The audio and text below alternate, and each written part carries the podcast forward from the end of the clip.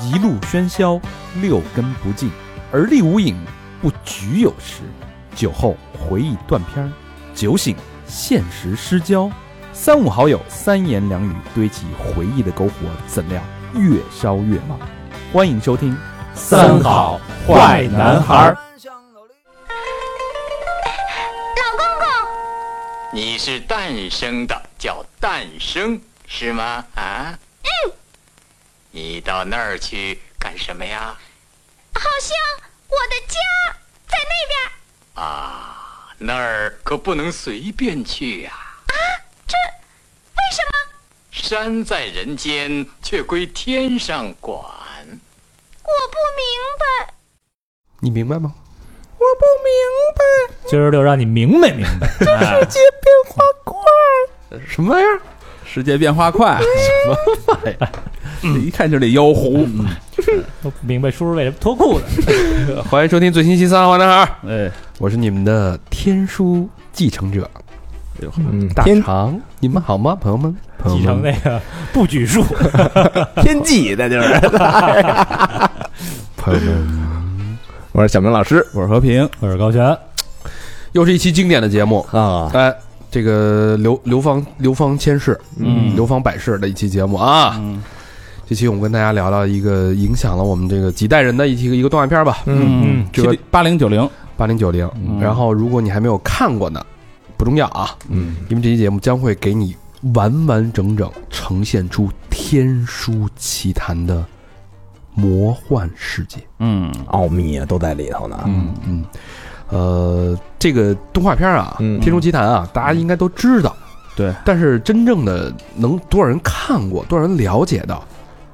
不多，应该 是看过的估计这时候也忘得差不多了。啊，嗯对哎但是呢，这个这个动画片有多牛逼？嗯这牛逼到什么程度啊？嗯这期节目我们将会给大家做一个一一的一个揭晓，嗯嗯包括这个动画片当时的制作背景啊，嗯这个背后的这个有一些这个纠葛呀，跟啊 BBC、啊嗯跟那个英国这个哦，我英国的， B 我我以为跟黑人有点纠葛呢。叫什么 big flag，包括包括它这个出处，它其实改编自一个中国是应该是第一个神魔神魔体小说，叫哎《平妖传》。对这对个对，《平妖传》的故事啊，包括整个这个背景啊，我们给大家聊一聊。嗯，之后就进入整个这个《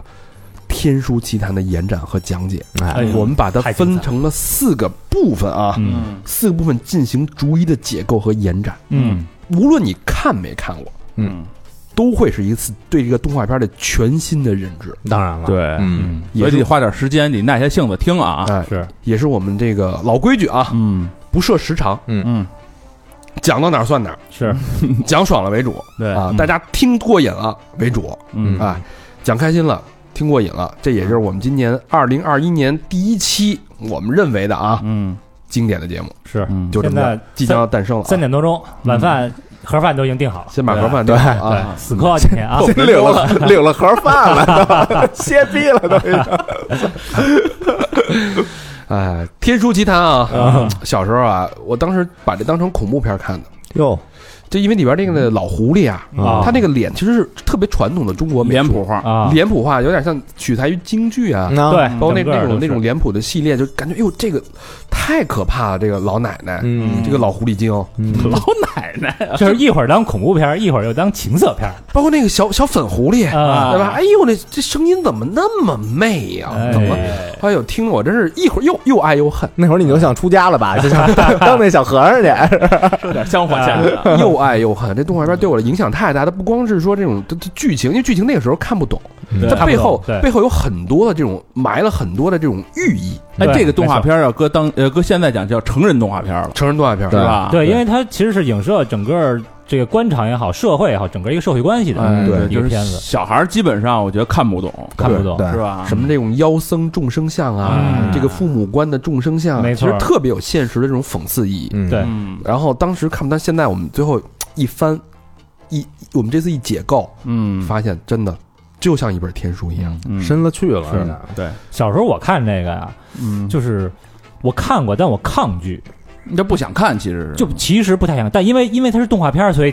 就是哎小时候你看，哎，这这是动画片儿，我得看。嗯就姿势动画片都看。对，但是你看着你，我觉得特难受。就后看来不进去嗯后来我回想啊，为什么就是看着特难受？其实跟大肠差不多，就是因为他的这个人物造型，不仅仅是这老狐狸，嗯是他所有的平民、嗯县官儿、嗯那个衙役，他嗯他们和尚他们的那个长相太丑恶了，没错，，嗯对对，尤其不那讨个喜，小眼睛滴溜乱转，哎呦，太丑陋了。脸谱化的嗯啊。嗯，丑角儿全是，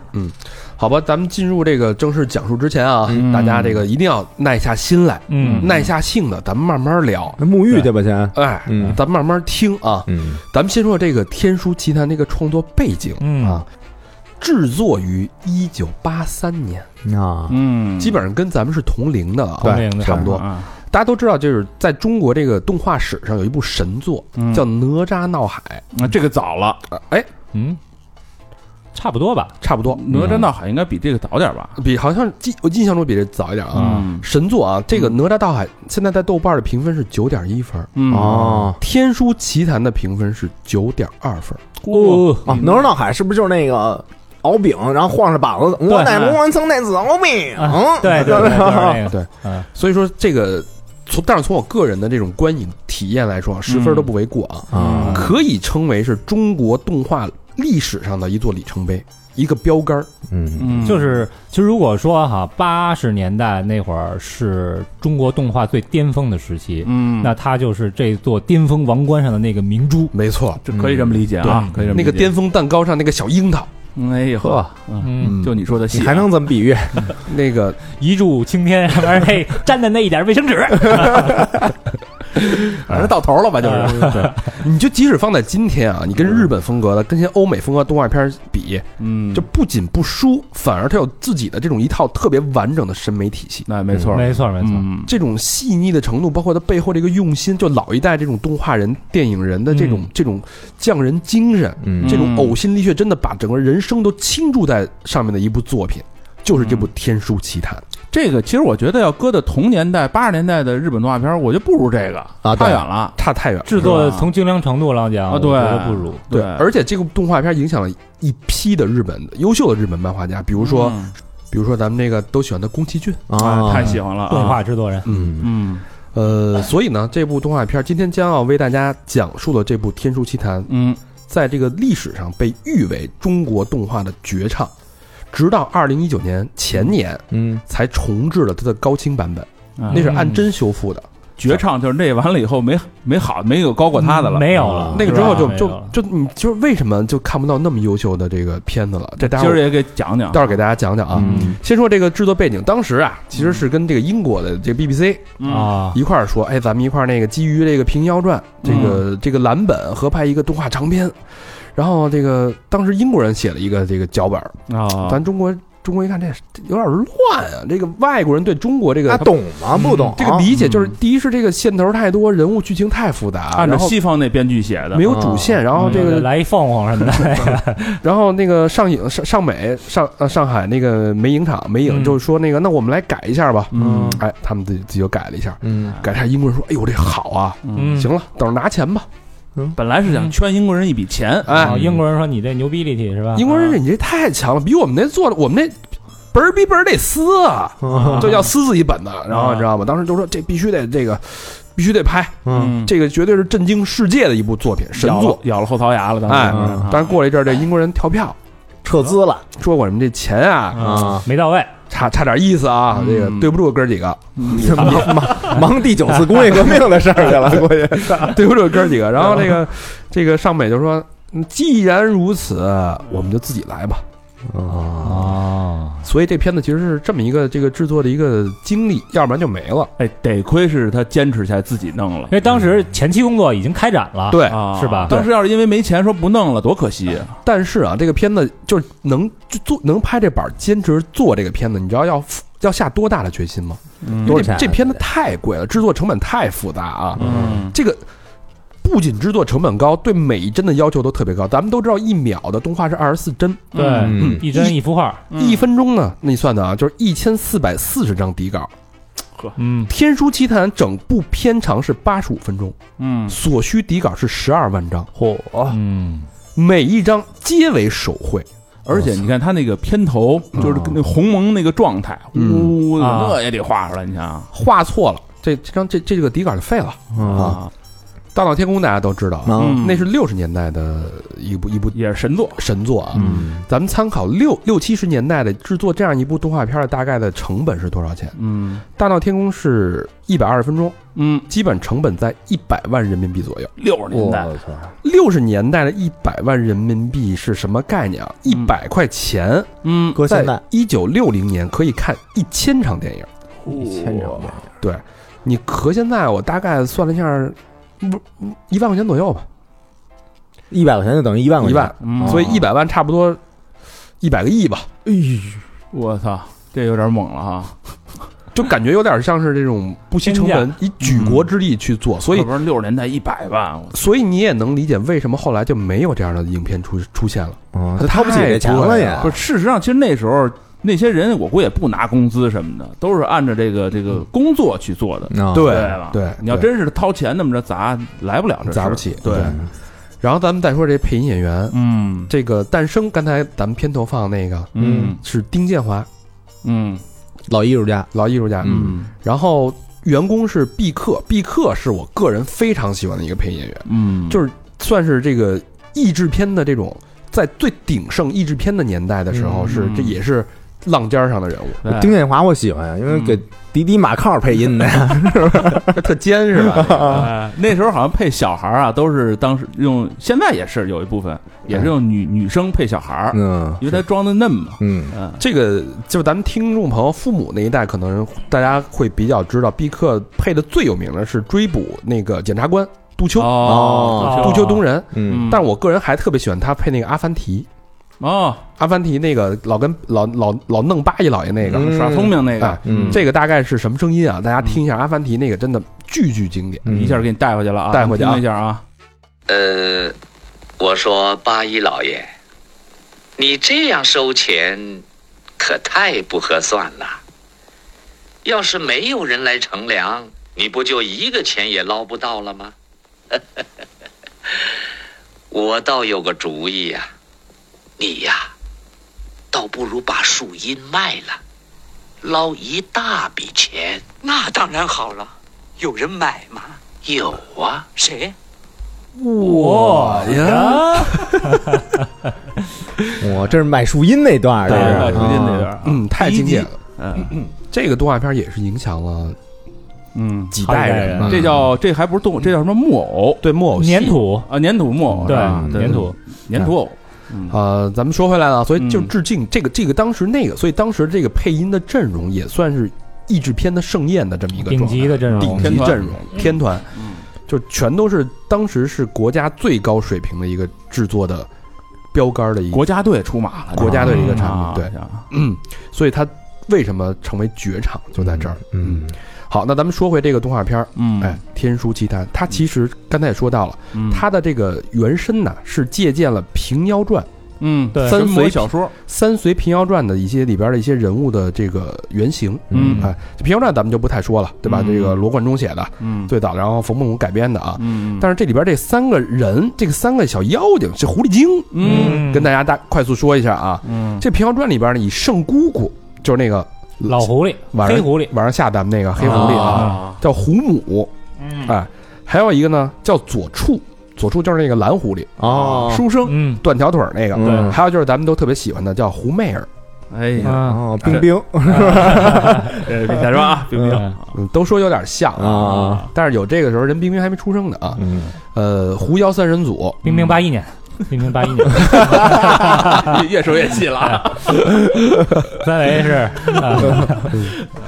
然后这个几个人就不干好事儿嘛，在这个走南闯北、坑蒙拐骗，嗯然后甚至撺掇人类造反啊，就这嗯就这仨干的啊。嗯这个狐妖三人组呢，但是一开始他们是人畜人畜无害的，嗯嗯就最开始这个左处呢，有点像小明儿，就是起过这个勾搭良家妇女这个念头，就那蓝 蓝湖是 吗？后来对，后来让人把腿打折，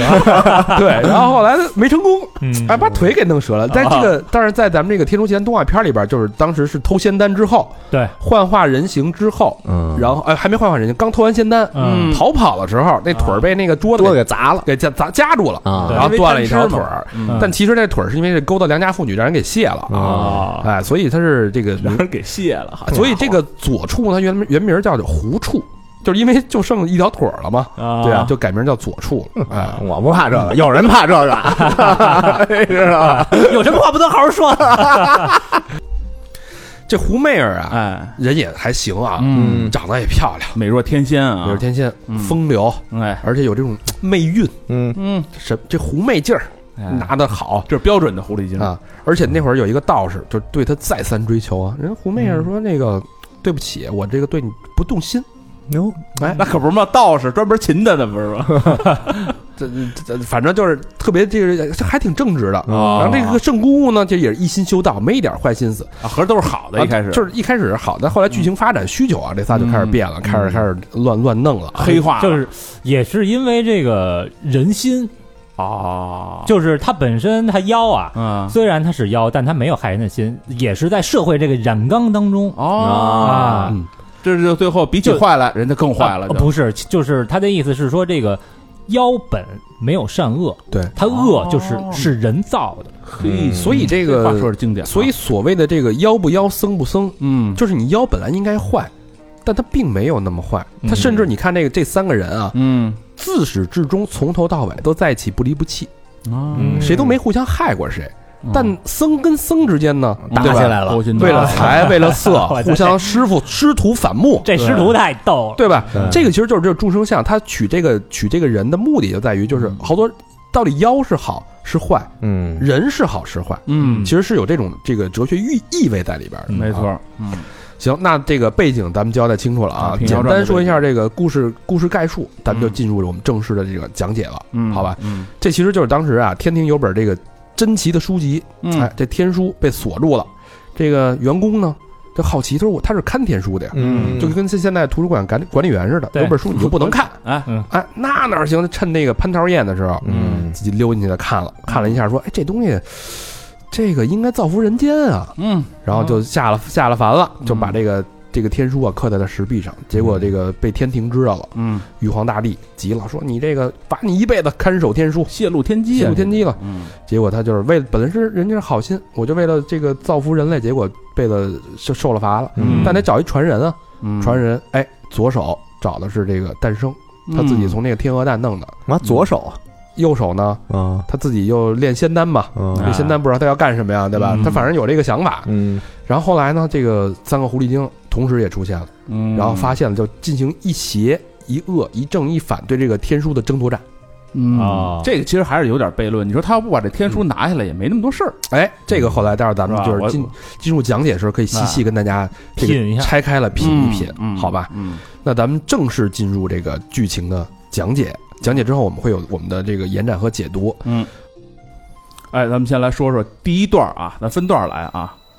第一段叫“员工革职守天书，三湖石丹化人形”。哦啊，说在很久很久以前啊，有这么一座云梦山，山中啊有一个白云洞，洞中住着一位神仙，名为元公。这山里啊还有三只修炼多年、灵智成精的狐狸。这三只狐狸啊，整日就围在员工的这个仙洞周围，觊觎的啊就是这洞内的仙丹。这一天啊，员工踏云巡山，一行天鹅飞过，这其中一只天鹅啊落下一枚蛋，员工接过这蛋啊，见这蛋内蕴藏着一团鸿蒙元气，便将这蛋啊带回了洞府，投入丹炉以真火淬炼。这员工啊坐在丹炉前面，做着做着啊，就忆起了自己的前尘往事。想当年，员工可是天庭秘书阁的一名执事小仙。天庭举办瑶池盛会那日啊，因为他官儿太小了，不能同去。这太白金星临行前叮嘱他说：“好好看守天书，不得大意。”众仙离去以后啊，员工不禁自问：“他说我看守天书三千年了。”却从未得见一眼。今日趁玉帝不在，我定要来打开看看。说罢，这员工就击开这法门，打开了天书。天书如意宝册，它记载了法术一百零八条。关键是这书中有一条啊，叫“天道无私，流传后世”。哎，这员工看到这句，就顿时心生疑惑。他心想：“天道无私，流传后世，为何又密封起来不让人看呢？这员工念及苍生之疾苦，便盗取天书下凡，遁入云梦山中，不舍昼夜啊，将天书刻于白云洞的石壁上。他希望这天书法术啊，能够传世于人，造福众生。不久，玉帝知道天书被盗，天机泄露，他勃然大怒啊，将员工擒回天庭，革去天职，罚他终身看守石壁天书，并不准与凡人来往。而且每当洞前香炉升起彩烟，发出声响的时候，他还必须上天述职。往事如昔啊，员工掩面而泣。这时候啊，香炉彩烟又升起了，又到了上天述职的时间。这员工啊，踏云而去。一只伺机的三只狐狸趁时潜入员工洞中，他们偷吃了丹炉中的仙丹，化作了人形。这黑狐狸啊，狡猾机敏，它化作了一个老妪；粉狐狸啊，婀娜妖媚，化作了一个佳人。这蓝狐狸啊，贪吃呆傻，它却化作了一个书生。黑狐狸啊，又顺道盗走了天鹅蛋。哎，正当他琢磨石壁上的天书的时候，香炉发出了声响，员工即将归来。三只狐狸仓皇逃走，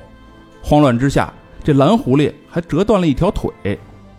逃至一处溪水岸旁，这蓝狐狸精啊开始抱怨：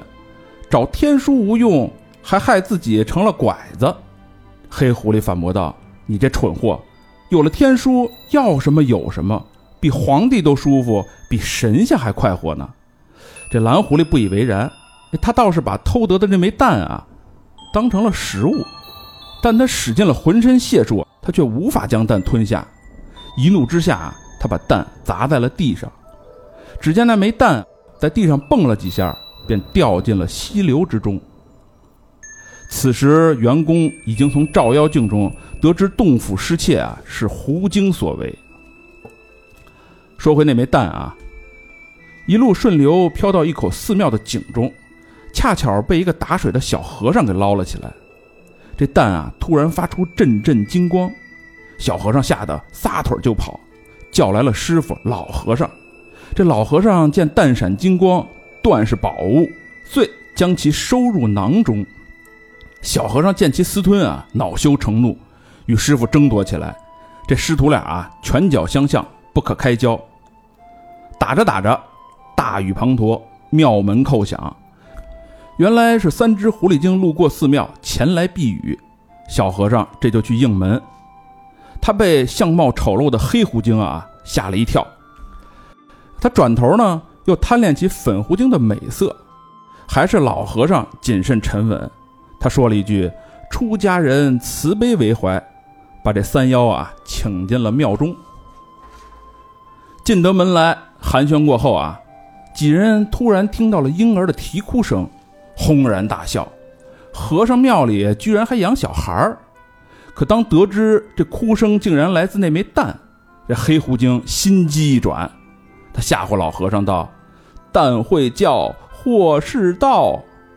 刚刚还为这蛋大打出手的两个和尚，此时心生恐惧。这黑狐精就毫不费力地把这蛋骗入手中。这蛋乃是员工所炼，黑狐精一直心有余悸。他把这蛋带到野外，深埋入土，还压上了块巨石，以绝后患。哎，嗯，这老狐狸够阴的啊，是没错，够坏的，还把这个这个蛋给埋起来了，嗯以他绝后他患。知道这蛋有问题，是，嗯这讲述也够阴的啊，里边埋着广告呢，心机一转，心机着。嗯这部分啊，这个其实就是咱们提炼成一句话啊，嗯就是坚守自盗嗯的员工本是看天书的，嗯把天书给收了，嗯希望造福凡间。嗯，这时候呢，被三个狐狸伺机而动，趁他述职的时候，嗯把这个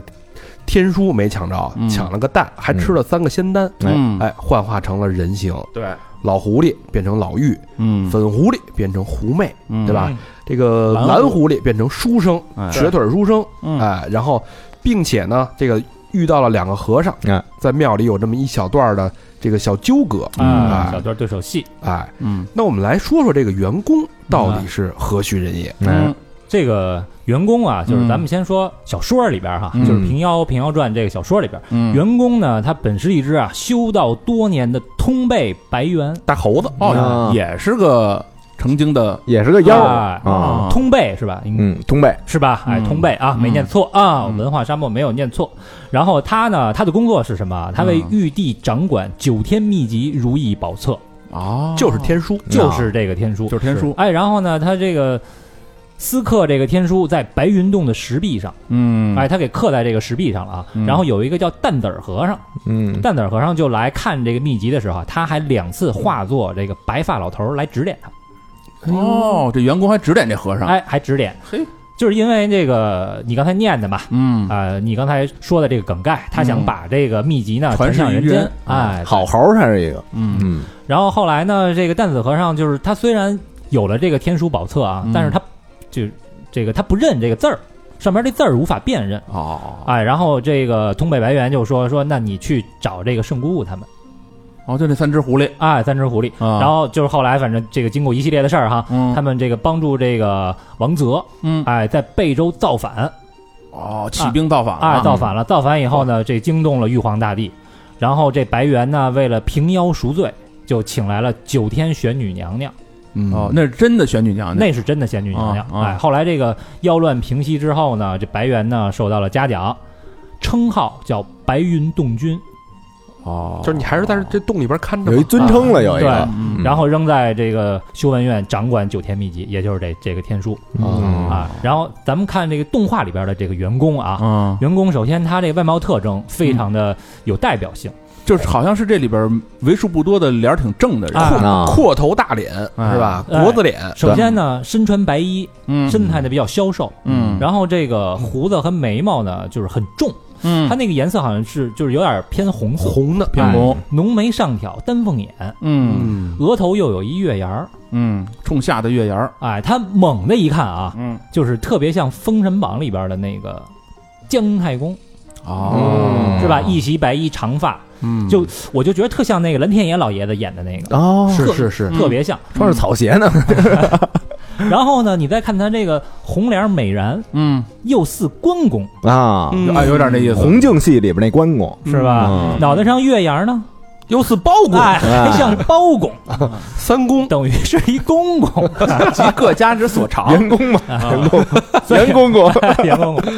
所以由此可见啊，嗯他是汇聚了正义、嗯仁厚、忠贞，同时又有些意气用事于一身。嗯因为这个关羽虽然是是是这个说他讲义气啊，但嗯同时他也是意气用事，没错，对不对？嗯刚愎自用的，所以他才会把这个呃天书给放下来。没错，如果他是完全是这个忠诚的，他就这不可能有二心嘛，对，是吧？或者说他多思考思考，嗯，对。嗯然后这袁叔呃员工呢自己说哈，嗯我看守天书三千年，嗯，这句话是什么意思？我在这儿干了三千年，呵我没功劳也有苦劳，我从来不曾怠慢。啊，嗯这么长时间我任劳任怨，让我看一眼怎么了？不是你们家不重视我，啊，你蟠桃会你不请哦我，瑶池盛会啊不让我去，嗯官级不够啊，对吧？这就好像我们我们当时这个干编辑的时候，我说妈逼，玛莎拉蒂活动你还不请我，嗯，我哎我就不高兴啊了，对不对？我说我看了这么长时间，我看这个编辑三千 年，三千天，对吧？我去看了的都这么长时是间，哎都 是 QQ 的活动，玛莎拉蒂的活动你不请我，嗯啊，就跟咱们见面会啊，对吧？说擦你，我我们主播没怎么，你们家那来的来宾都给拐走了， 你你还就这么点事儿、 嗯呃？哪个来宾？ 妈的，半丫呢？就还是心里不服，呃嗯对，心里不服。然后这瑶池会是什么？瑶池会就是三月初三王母娘娘过生日，啊蟠桃盛会蟠，桃盛会，就是这个弼马温也没请啊，对对对，就是吧官儿不够，啊，弼马温那么大本事都没请，他嗯所以那他天是不知道那。天出了两档子事儿啊，一个是孙悟空大闹蟠桃会，嗯一个是书还丢了，一个是员工盗取天书，嗯得亏这员工没去，是不是？啊，所以这个这蟠桃会是干嘛的啊？啊一方面是给王母娘娘这个贺寿，另外一方面啊，这些这个神仙呀、嗯他要吃这个蟠桃，嗯续这仙命。嗯，嗯，合着被这个王母娘娘给拿着了。对，这是控制的一种手段。对你，你想长命百岁嘛，你得吃这个桃儿，要不然孙悟空后来那么牛逼，是因为他吃了这桃儿嘛。嗯啊，不，那会儿不说了吗？啊说是吃上一个仙能活三千年，啊哎，然后这个它不但是一个这个聚会啊啊，它其实还是什么论功行赏的一个大会，相当于这个组织架构，啊什么处级干部往上人家开会啊，有点这个这个年会，对啊，啊，这是一个交际沟通的一个这么一活动。天庭的一个年会。嗯对嗯然后大家都去吃这仙桃了啊，想到这儿，这员工心里悲愤涌上心头啊。那这还是有点自私了。啊，就是你发现啊，咱们这个所有的古典小说，嗯这种有神的嗯，它其实虽然位列仙班啊嗯，但是每个人其实都有人性，嗯对吧？对都有人性，对所以这员工就借了这份不甘啊，嗯要不我就看看这天书，啊，去不了蟠桃会，还不能看看书，嗯是吧？哎？所以其实它影射到现实社会也嗯好，或者说在这个当时的社会上啊，嗯就有很多这样的人，任劳任怨呢，不受重视，啊嗯，不得志。是不是？嗯嗯， 然后其实也正是因为啊，嗯员工他打开了这个天书，才引发了后边一系列的故事，是啊，哎要不然什么事儿没有。是，要不然就没这小说了。等于这嗯秩序是他自己给打乱的。对他自己打破了，嗯，他估计以为里边是七仙女写真呢， 说我搂搂吧，我所以说其实有些人啊，嗯虽然职位低，但是他作用大哎，可不嘛，县官不如县管嘛。啊！嗯你别嗯别说这个小鬼难缠，是不是？嗯是嗯，有些人职位不高，老给你找事儿，啊，确实对是可吧说？是呢。某些同志，啊是不是？小严是不是？哎，其实这这段也是讽刺了当时社会的这么一个等级制度和用人不善。啊，然后员工啊私道天书，并且呢、还教会了诞生使使用这个法术，他等于自己私传了，啊他不光私造，嗯，这一点特别像什么呢？嗯，特别像希腊神话里边的普罗米修斯。嗯哎这到就说的到圣火是吧？啊，对这普罗米修斯是是怎么回事儿？跟大家简单说一说啊。嗯当时这个宙斯呢是这个禁止人类用火，嗯，因为火在当时的人类看来就跟魔法是一样的，嗯就是法术嗯啊。然后这普罗米修斯呢就看说，哎呦，人类生活这么辛苦啊，茹毛饮血啊，天天的啊。对，说要不然我就把这火我我交给他们，所以他就从这个奥林匹斯山把火种偷走了，这是文明啊。哎，并且这交给了人类用火。嗯然后这宙斯呢就不高兴了，急了，啊，嗯为了惩罚人类呢，就把这潘多拉的盒子放到了人间。嗯哎，就是所有的这个祸害邪祸恶害呀、这个疾苦啊、这个病啊，就全出来了嘛。嗯然后另外呢，把这普罗米修斯啊，嗯把他绑在了这个高加索山的悬崖上，嗯，并且赋予他不死之身，每每天派一只老鹰去吃他的内脏哦，叼他去，啊，嗯，因为他就他被绑着嘛，对啊吧？然后这个今儿还死不了，哎吃完了吧，你明儿又长上了，明儿过来接着吃，天天疼。哦就多压那个杆儿去，对他那杆儿就是在过去的希腊里边儿，他啊好像说是那个就是意味着是情感，哦，就多你那个，哎呦，这反正就是让他永世不得轮回，这是就是永生在这儿，希腊神话界的凌迟处死，啊对吧不让你那么快死了。宙斯哎还是不如玉帝。那玉帝最起码就让你看洞就完了，也没让你宙斯哎残暴是是出名的嘛，啊嗯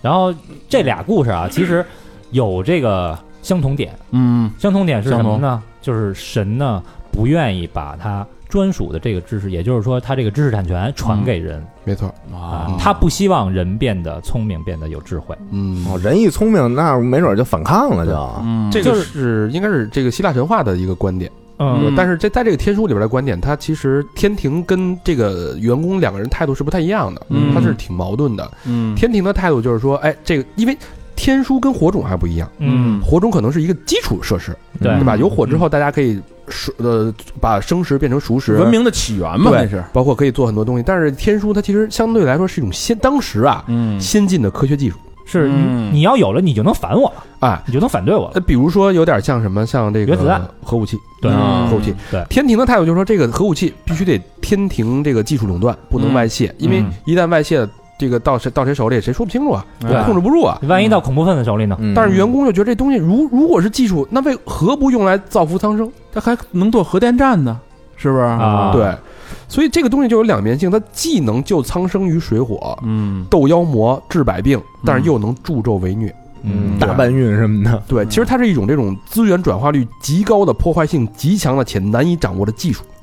你这么去理解这个东西，嗯你就看他掌握在谁手里了。对啊，所以这个东西其实大家都有理。你放在天庭，就是我不能让它落在坏人手里，嗯对吧？那那个员工就说，我我觉得这东西要让他们自己决定，最后就形成了这个诞生跟这个三妖嗯斗法这个这个这故事非常精彩的一个故事。没错，嗯哦，你看那个漫威那复联，那那打那响指，估计跟这个差不多，就是看谁这个高精尖技术掌握在谁的手里了。对嗯啊，没错，就是这个技术嘛，它只是这个一把刀，你看你看谁用吧。双刃剑，哎，嗯然后这第二个相同点啊是什么呢？是这个对于忤逆神的这个人，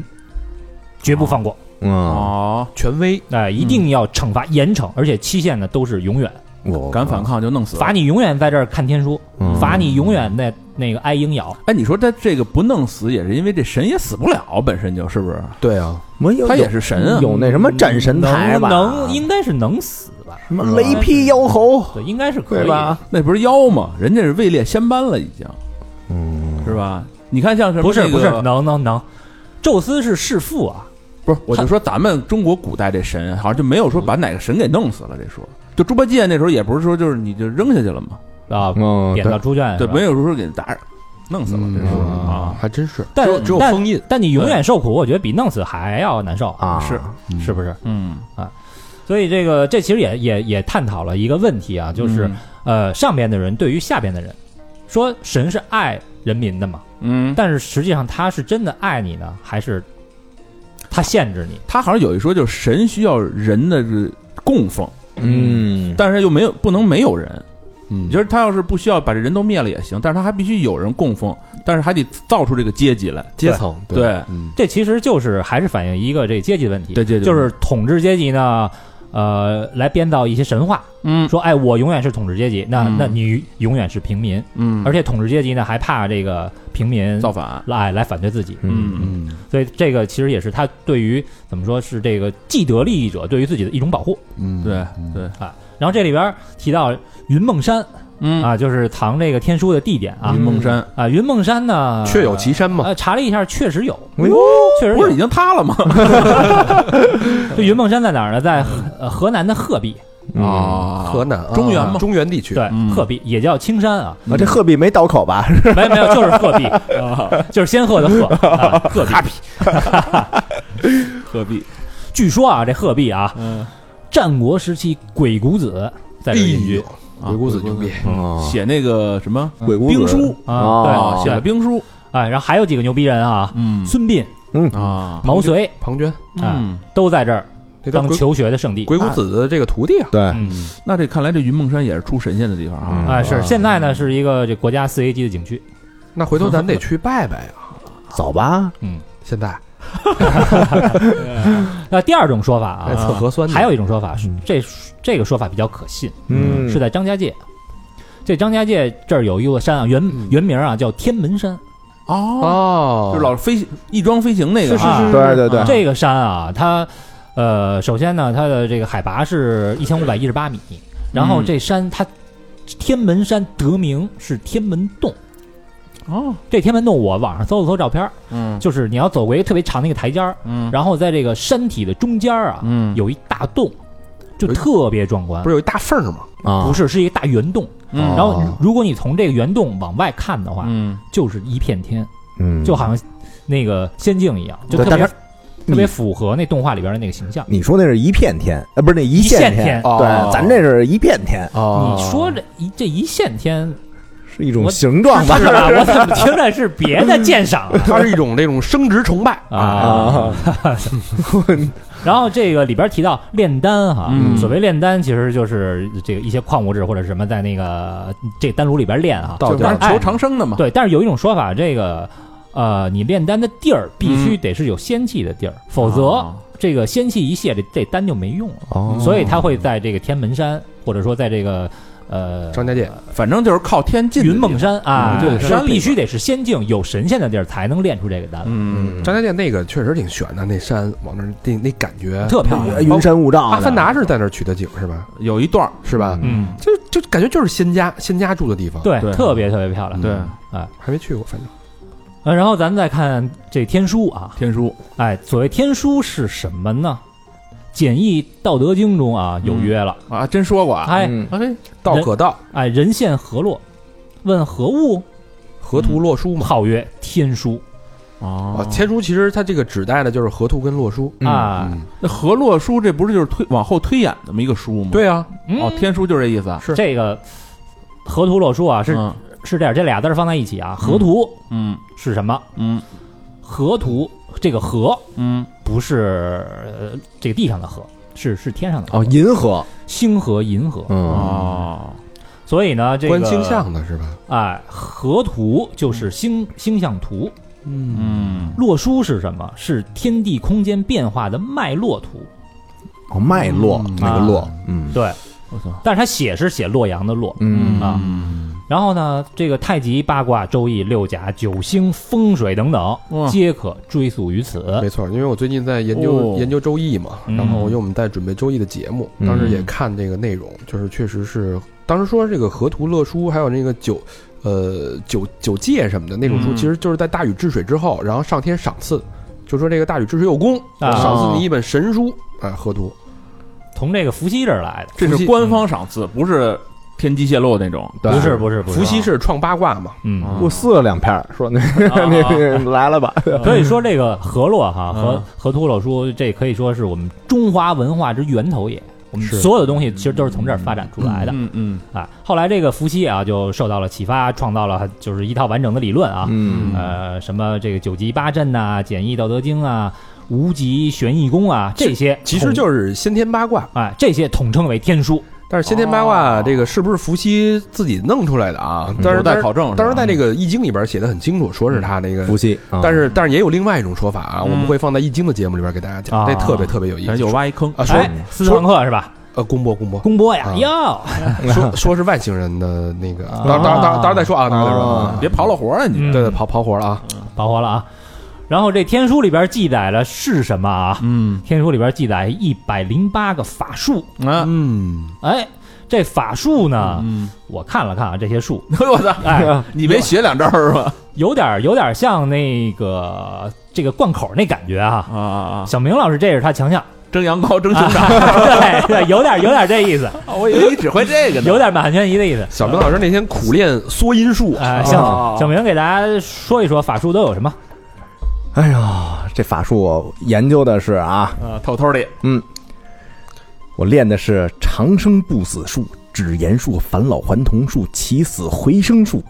速老术、假死术、温馨抽肠术、呵，变化术、分身术、隐身术、怎么还没开始呢？就就就就断了这关口，继续继续，变化术、分身术、隐形术、升天术、腾云术、攀天术、不拘术、断头、再生术。神行术、缩地术、伏波术、分水术、覆水术、妖神术、预知术、画地为合术，练的是起石平山术、穿墙术、图形指锥术、喷酒灭火术、射人术、催花术、种物速成术。射人术，喷酒灭火，我操你这什么书啊？喷酒灭火术，是这个，这他妈是自焚术吧？你这是 练早行了，练早行了啊！有异兽术、走笔成真术、丹顶术、符箓术、房中术、三味真火术。房中术，嗯怎么都是射人术、房中术、喷酒术你？先先先先让他念完。啊嗯，有魂游术、招魂术、点睛术、御剑术、蛊毒术、入梦术、千里传音术、堪舆术、占卜术、铜炉术、辟谷术、避火术、覆水术、禁咒术、羽化术、尸解术、撒豆成兵术、我啊，逃人术。赶尸术、延命术、搬运术、异鬼术、透视术、天象术、封印术、指人指马术、替身……呃，等会儿啊， 什么替替换治病术和媚道采补术？哎 呦，完了吗？完了完了完了，这是多少？这是六十四嗯这术，是六十四个，六十四术。啊，另外剩下的呢还有这个四十四哈，嗯，这四十四呢就失传了。啊，没事，我们再造了四十多个啊，哎，就这植发术啊， 采阴不一嗯这些术啊，咱要想说一，哎，咱一人领一个，啊，领什么？穿墙过去，穿墙，穿墙术啊！你就要穿墙术啊？啊我操！我你肯定是返老你应该还童是术生啊发术。嗯嘿，我能穿墙了，我还生什么发呀？ 我我投我投他妈假发套去，好不 好？穿墙术，老何叫什么？起死回生术起不是返老还啊，童，返老还童返术。老还童术，怎老么样呢老老老老老老老何那叫那叫复阳术，小明叫什么？迷射奸术射人术，我变化术吧，哎变化这个，你来什么？ 媚道采补术没人要， 我要纸鼹术吧，什么啊或者意思返老还童也行，纸鼹术是什么意思？哎，谁能给我解就释是不老啊，这个射人术是什么术？这个射人魂魄呀，射人魂魄术。哦就是用神力啊带凡人行走天空的法术。哎哎，咱哎哦，我以为是能控制人呢。有这么几种法术，给大家解释一下你。别咱们到时候再放私房课再聊，你这一延展就太长了。嗯不是那个，咱给那谁也挑一个吧，给小佛和那个老魏挑一个。 老魏必 须是老魏就是喷酒灭火术， 这太不符合物理了，这 个可是这就是永远不可能 的术。我我给小佛找一个啊，嗯这术牛逼。小佛速老术，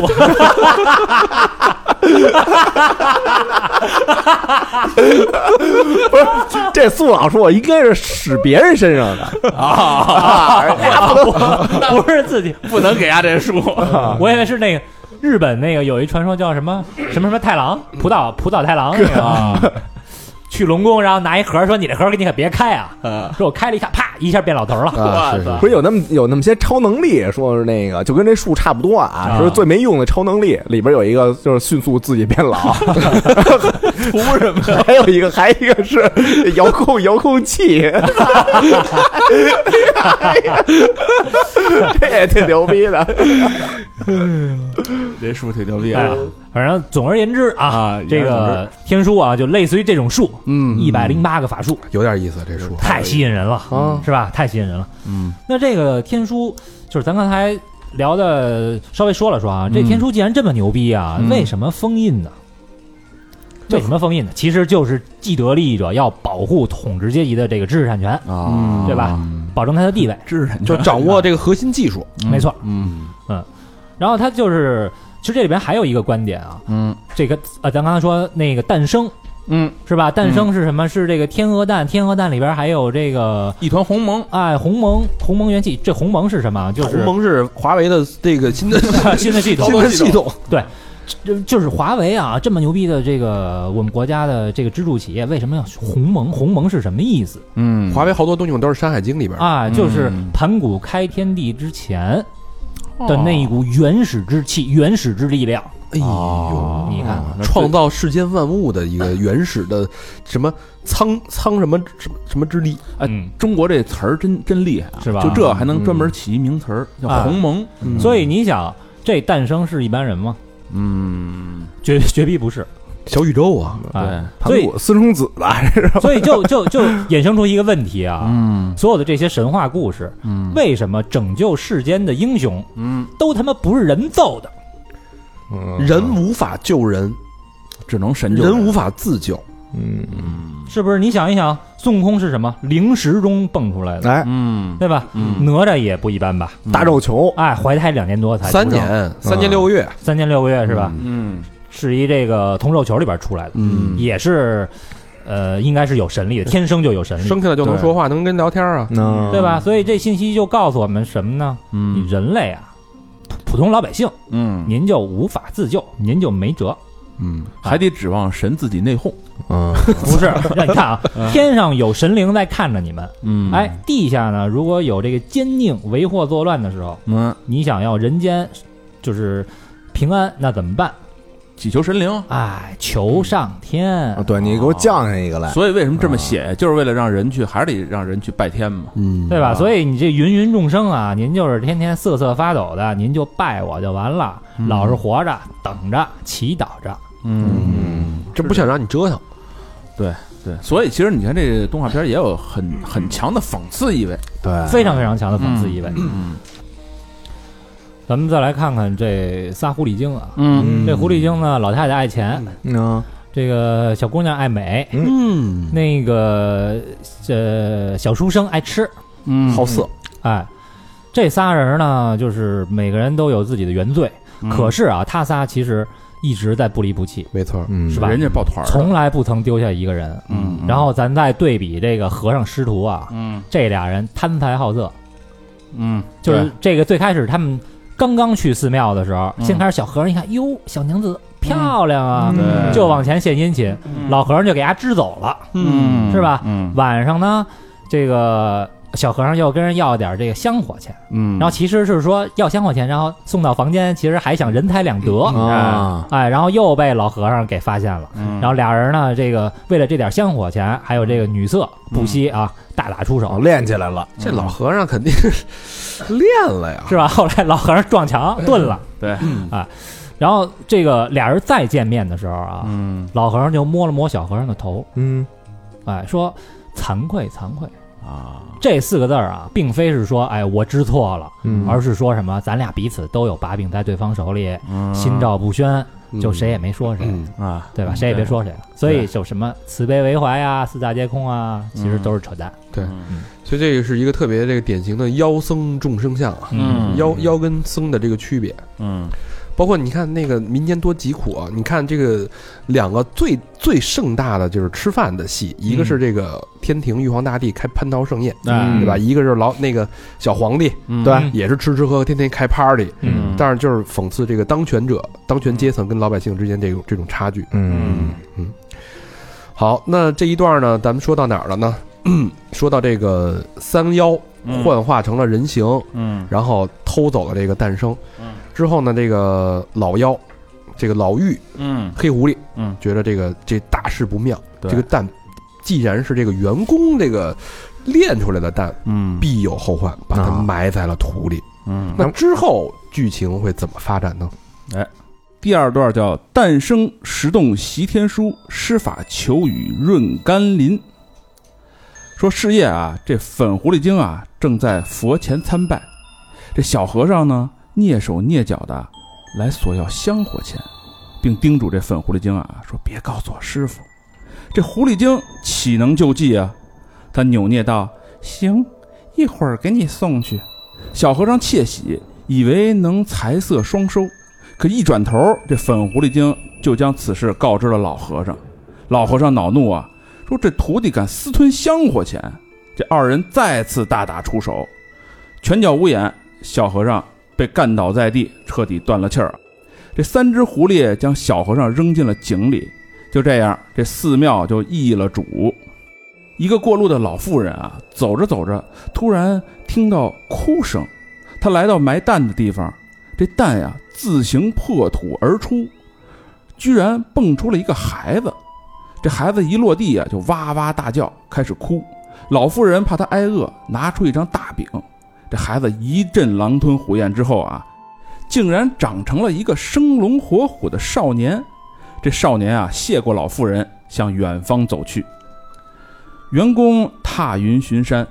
发现一路走来的少年，他蒙脸上前拦住了少年，问：“你是诞生的，叫诞生是吗？”这少年连连点头啊。他说：“我要回云梦山去。”员工拦下了少年，并叮嘱他：“云梦山白云洞是员工修炼的地方，洞中石壁上刻有天书文字，要等洞口香炉彩烟升起，员工上天述职的时候，你才能进去。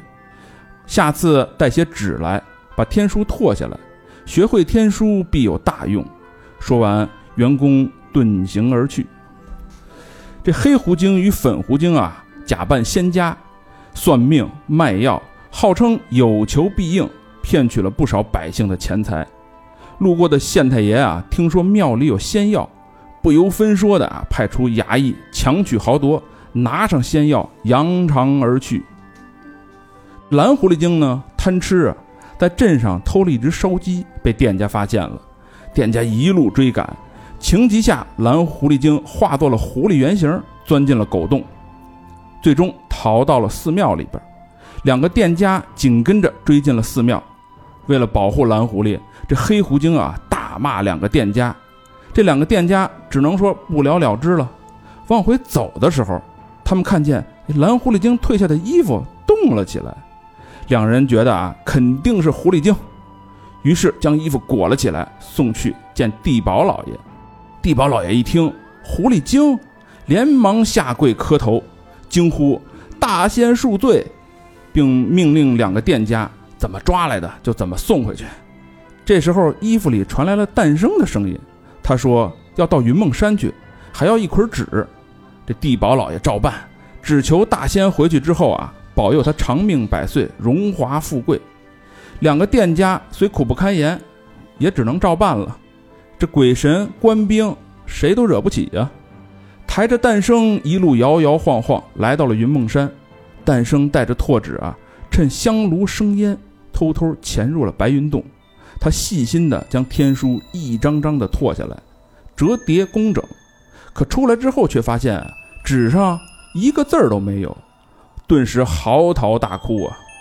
这时候员工来了，他安慰诞生说：“你没有白费劲，你有一颗真诚的心。”随即，员工把这纸往水中一浸，便显出了文字。员工又将拓纸画成了一本通俗易懂的画册。员工交代诞生，勤学天书一百零八种法术，待到运用自如之后，要惩恶扬善，为百姓多做好事，千万不能让天书落入坏人之手。诞生谨记在心。接着，诞生学了一招飞天术，驾驭飞天。在飞过一片村庄的时候啊，发现这里大旱，蝗灾横行，粮食颗粒无收，民不聊生啊。可那三只狐狸精还在招摇撞骗，诞生当场揭穿他们的骗局，并施展法术引来飞燕捕食蝗虫，随后又施法降雨，甘霖倾盆，万物复苏。狐狸精一看，哎，他们垂涎天书，决定要把天书弄到手。哎，这一这一这一趴呀，嗯呃，就是诞生跟员工相遇了，对嗯但是员工呢，他又不愿意露出自己真实的身份，嗯所以是哦蒙面相遇，对，指点了诞生。嗯哎，诞生的这个阴差阳错的呢，就在洞中啊，嗯，这个习得一百零八术，但是只是其中的一些一些这个边边角角的这个法术啊。哎，这时候等于天书就已经真正成了一本书了，就不是刻在石壁上连环画了，而且是对人能看懂的。对对啊踏成一个画嗯儿对一嗯开始是无字天书嘛，对对对。然后员工啪一抖了，哎，行了，你能看懂这了。时候员工这罪过又大了他，不是对，还拿拿那火一烧，啪，哎然后是哎，然后变成了一本小书嘛，弄那白话文版的越来越大员工给翻译了一下嗯啊，然后这这一下这个格局就对立了。嗯一方面呢，这个这个三个这个妖狐，嗯，在招摇撞骗，嗯，冒充九天玄女啊，嗯欺骗这个百姓，百姓本身就穷啊，嗯对吧对？这穷的时候，老百姓就是求神嘛，嗯刚才也说了，病急乱投医嗯嘛，一求神，结果不仅求这个倾家荡产啊，嗯反而这个呃变本加厉，把自己这个整个的所有的积蓄啊，甚至人命都搭上去了。对，再看诞生这边呢，就是不仅是习得天书、飞天术嗯啊，这个雨降甘霖啊，把让那个这个蝗虫啊都被吃掉了，嗯对吧？所以这个整个这个一来二去，就形成一个非常鲜明的对比。嗯，一个救人，一个害嗯人，对，哎，你再看这个县太爷呢，哎，又是一个一副众生相啊。县太爷干嘛？一听说这个庙里有仙药，派人巧取豪夺，强取豪夺，甭管是好坏啊，甭管是真假，嗯抢了再说。对，县太爷这造型啊，是是这个丑角儿的那京剧里边丑角儿的那个，我觉得县太县太爷长得像狐狸 精，是不就是一出场就是得得令得令令得得得令得令令得，对，就是所以说这个一方面民不聊生，一方面那个诞生又在一直在这个救老百姓于水火当中，嗯这时候变本加厉就是这个父母官儿。嗯对吧？不仅不帮人，对，还这个巧取强取豪夺。哎，你看那地保，嗯嗯地保啊就是人家那造型，就是刚一出现的时候啊，丫就在那桌子上把那腿，然后就踩椅子上，嗯哎然后那俩人一进来牛逼就说，呃，拿给我什么什么牛逼东西来了对那拿什么种。好吃的嗯啊，对对对对，就一看就是原来就是肯定就剥削底下那帮人，等于他这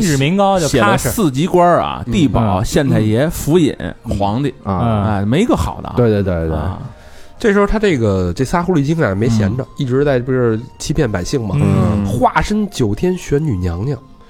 这个东西其实，在古代啊，就是是非常这个一个典型的叫这种骗术，叫嗯金门骗术。嗯金是这个头巾的金，这个古代呢，就是随着这个佛呃这个佛道儒三教这种流传啊，嗯这个利用老百姓对这个神灵的畏惧，主要是装神弄鬼啊、嗯成仙术啊、通神术啊、驱鬼术啊，哇就有这么一类人，嗯这个江湖这个骗术啊，嗯他就是喜欢那个把头蒙着呀，嗯，或者蒙一些那个毛巾啊在脑袋嗯上，哦这类人就叫金门，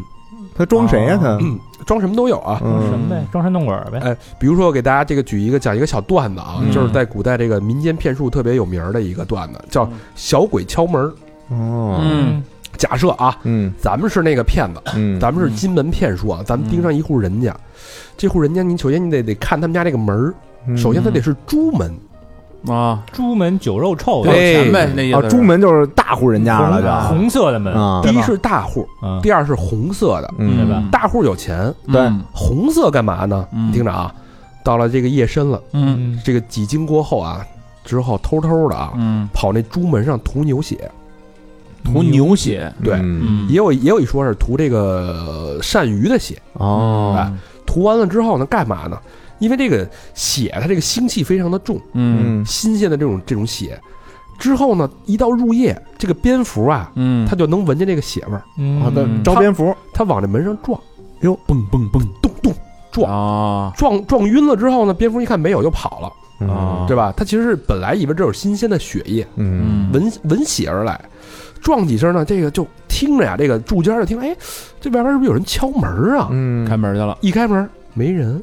啊，嗯接二连接二连三，两天三天之后，老有人敲门，可老是不见人影，这怎么回事儿啊？哦，他还看不出来门上被人动过手脚，红门，红嗯门涂红血嘛，对啊。然后哎，这时候过了几天，嗯，咱们这骗子嗯就冒充了大师啊，金门啊，嗯对吧？？得道高高僧，嗯，哎，这个施主，这个嗯路过此地，讨口水之，嗯，可否？然后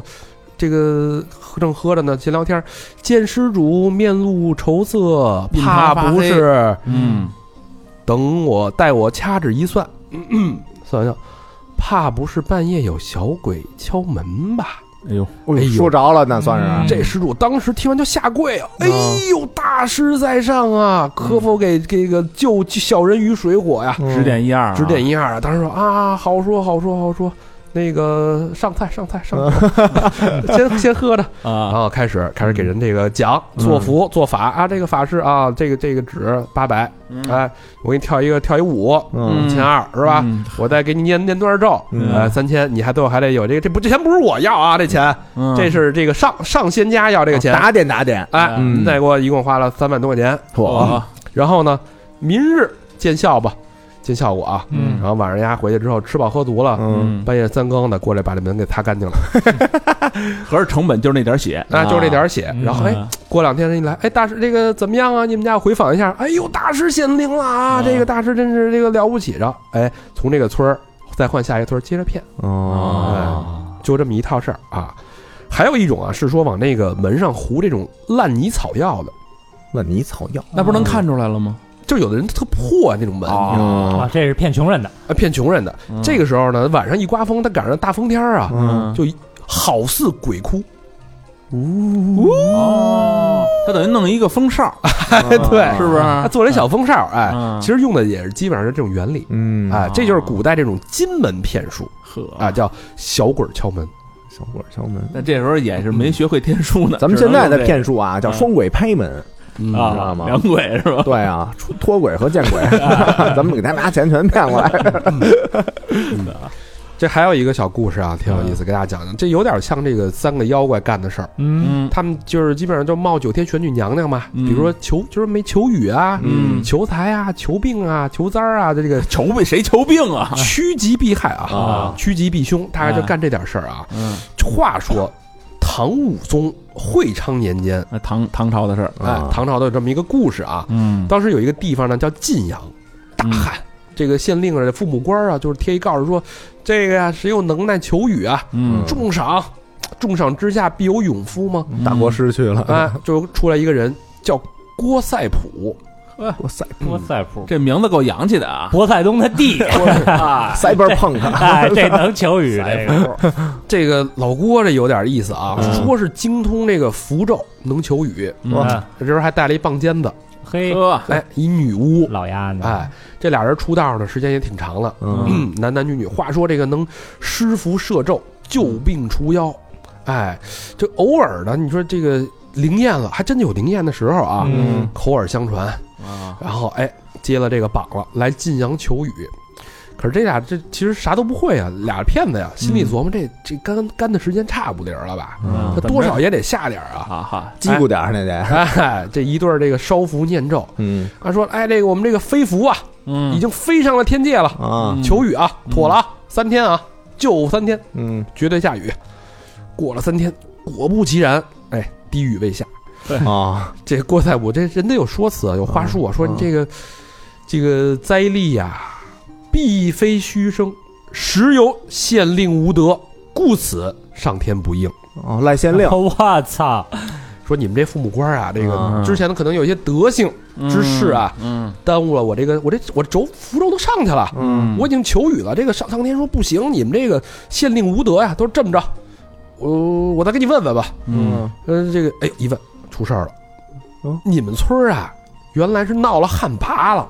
哦，啊，旱魃咱们知道，对，咱原来聊过呀，咱聊龙岭迷窟时候，对就是打汉古庄的时候打出旱魃了。对，嗯旱魃其实就是就是传说这个民间死而复生，嗯然后那个因为这个旱魃存在，嗯，因此这影响了这个天天这个上天的驾从降死降雨。死尸里边蹦出来的那种对啊，嗯，他说这么着吧，这个咱们这兵分两路啊，嗯我一边祈福，我一边找旱魃。嗯，呃，只要找到了，七天之内肯定下雨。那就改七天了，刚才七天三啊天，这回人七找天，找到了以后七天下雨，啊对好，这家个伙旱魃得这七天啊，兵分两路，然后这个他在那儿祈福，嗯让这女巫呢，那老棒尖子呢，嗯去找这个旱魃去了。嗯这时候可就出要了命了啊！嗯这老棒尖子这老女巫，嗯只要逢人看见肚子里边有孩子，就说旱魃在腹，要用药打下来，哎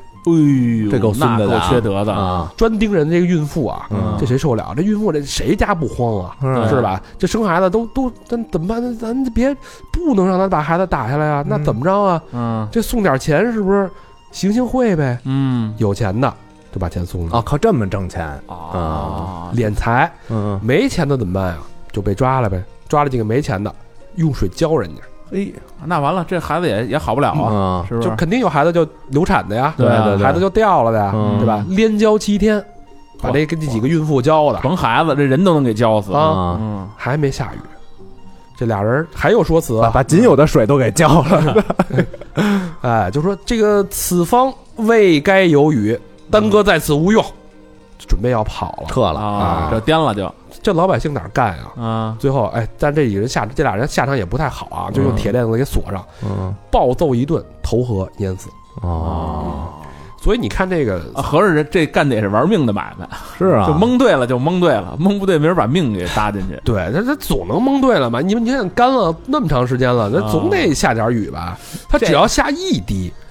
他就成神仙了呀，嗯，这也不如那小鬼敲门玩的精，是吧？是？吧？对，你看在撒哈拉那边是一本万利 啊！对啊，所以说，就当时这种这种金门骗术啊，嗯，就是民间骗术比比皆是。嗯，所以当时我小时候看到这个三个妖模仿九天神女，在那儿弄了一个小小庙堂似的，嗯当然不理解不了对这是什么意思。对，但其实你把这个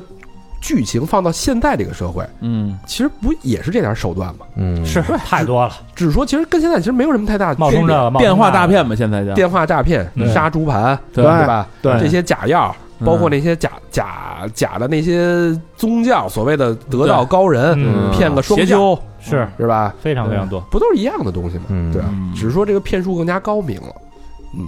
变了变了法儿了。嗯，对所以他这个这段有特别强的这种讽刺的意义。对，嗯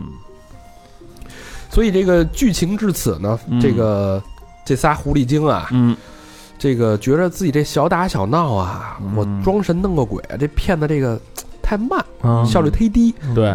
诞生那个高科技武器厉害啊，嗯哎，他这一下就一批一批的，还不用那么费劲，一个一个骗，一骗是吧？这个对天书咱得给弄过来，得得着着，得着。嗯综上了。哎，所以自打这个坏心眼儿、这个坏主意有了之后，嗯这个剧情就进行了另外一番的走向。然后嗯，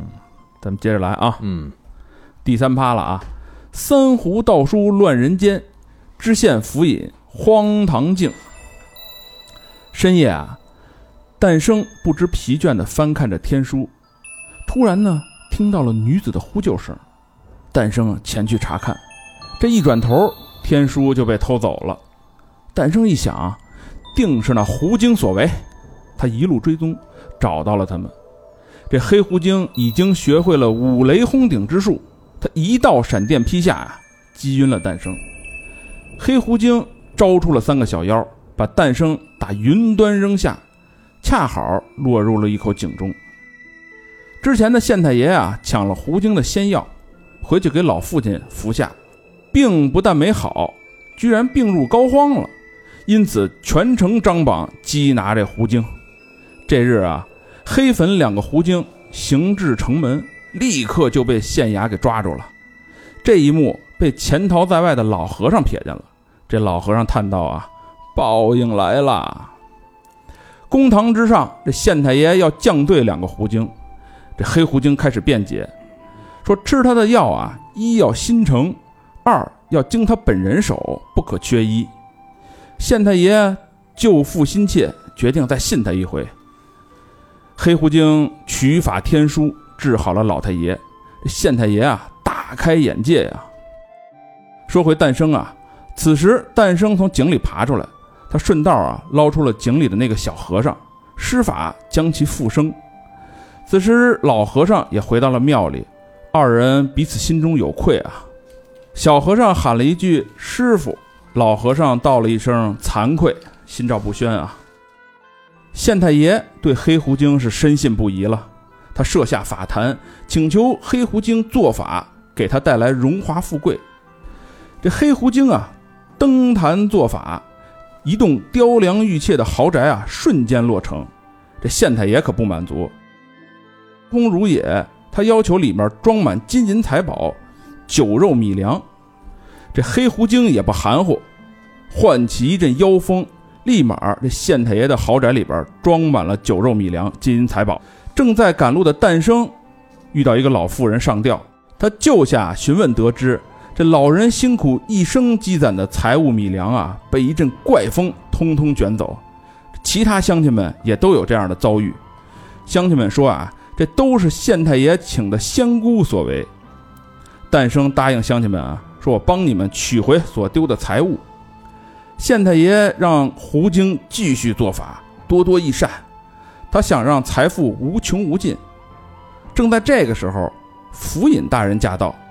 他说要请仙姑到府上一叙，立刻马上，不容分说。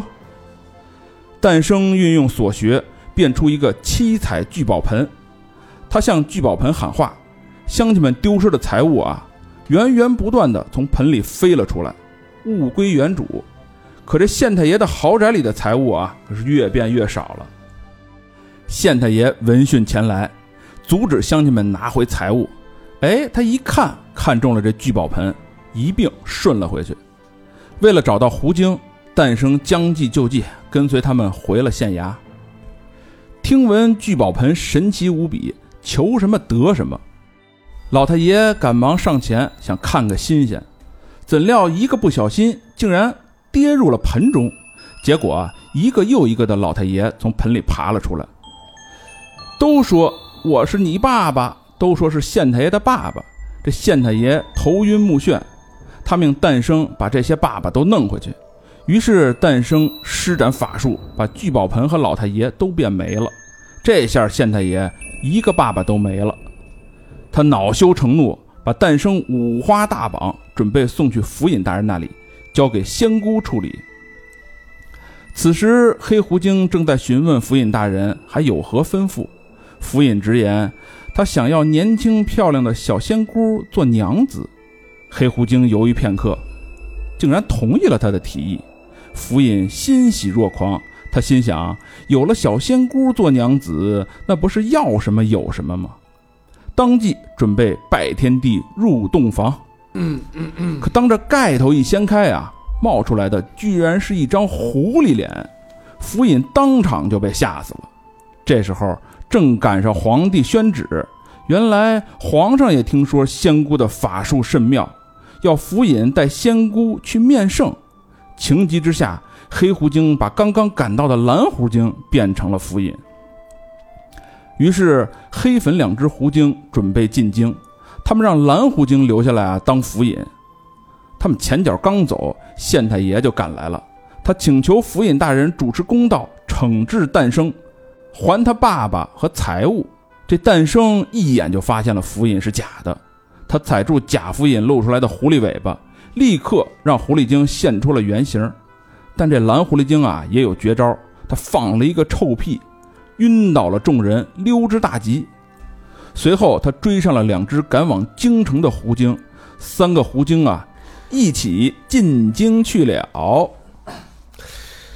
这仨狐狸这个得了道了啊这厉各害了啊各种棒啊，先棒了县令，又棒了府尹还能变，啊。但是这个你看，这个有两点，我觉得让我挺那个感慨的啊，就是这个县令他虽然是一个贪官儿，嗯这个搜刮民脂民膏，但他还是一孝子，啊对他爸爸挺好的，比他老爷子特好，嗯是吧？这我的爸爸，哎，你看他爸这个嘿嘿，操，这肥，他妈老不死不是这肥肥头大，他爸这肥头大耳的，红光满面的是吧？啊你看他瘦的跟那个小小鸡贼似的，嗯，嗯是？吧？对他一还不次，嗯，是。啊然后还有一点就是这个老黑狐狸，他就是跟府尹结婚的时候，为什么要吓死这个府尹？你们考虑过这个问题吗？取而代之啊，他其实他有这个有这个习惯，他进庙的时候他就就主主接管了这个庙嘛。对，包括到了府尹的时候，觉得我到新更高的台阶儿，我把他吓死，他早有这个料到了，打让算了让那个蓝狐狸变成府尹这一招，嗯你知道吗？最后仓皇之下，确实让也让蓝狐狸变了，但是他们要进那个进京了嘛，对啊，就我看这段的时候啊，我有一个感慨，就是一个感受吧，嗯，就是说，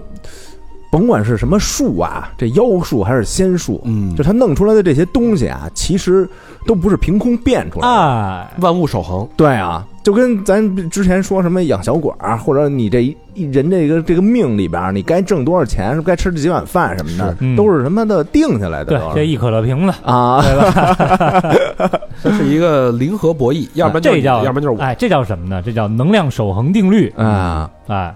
能量守恒定律可以表述为一个系统的总能量的改变只能等于传入或者传出该系统能量的多少，总能量为系统的机械能、热能这这这及这除热能以外的任何内能形式的总和。这不用解释，这大家都 知道，谁在说我没文化？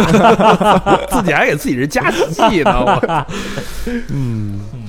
有文化，啊，行，给大家梳理梳理啊。嗯，这一部分，这一部分，首先啊，我觉得有一个可以延展的点是什么？是仙药、仙丹。嘿，嗯，但真有这么一东西吗？反正自古就有这个求仙丹就这是么其一实说，就是哎重金属，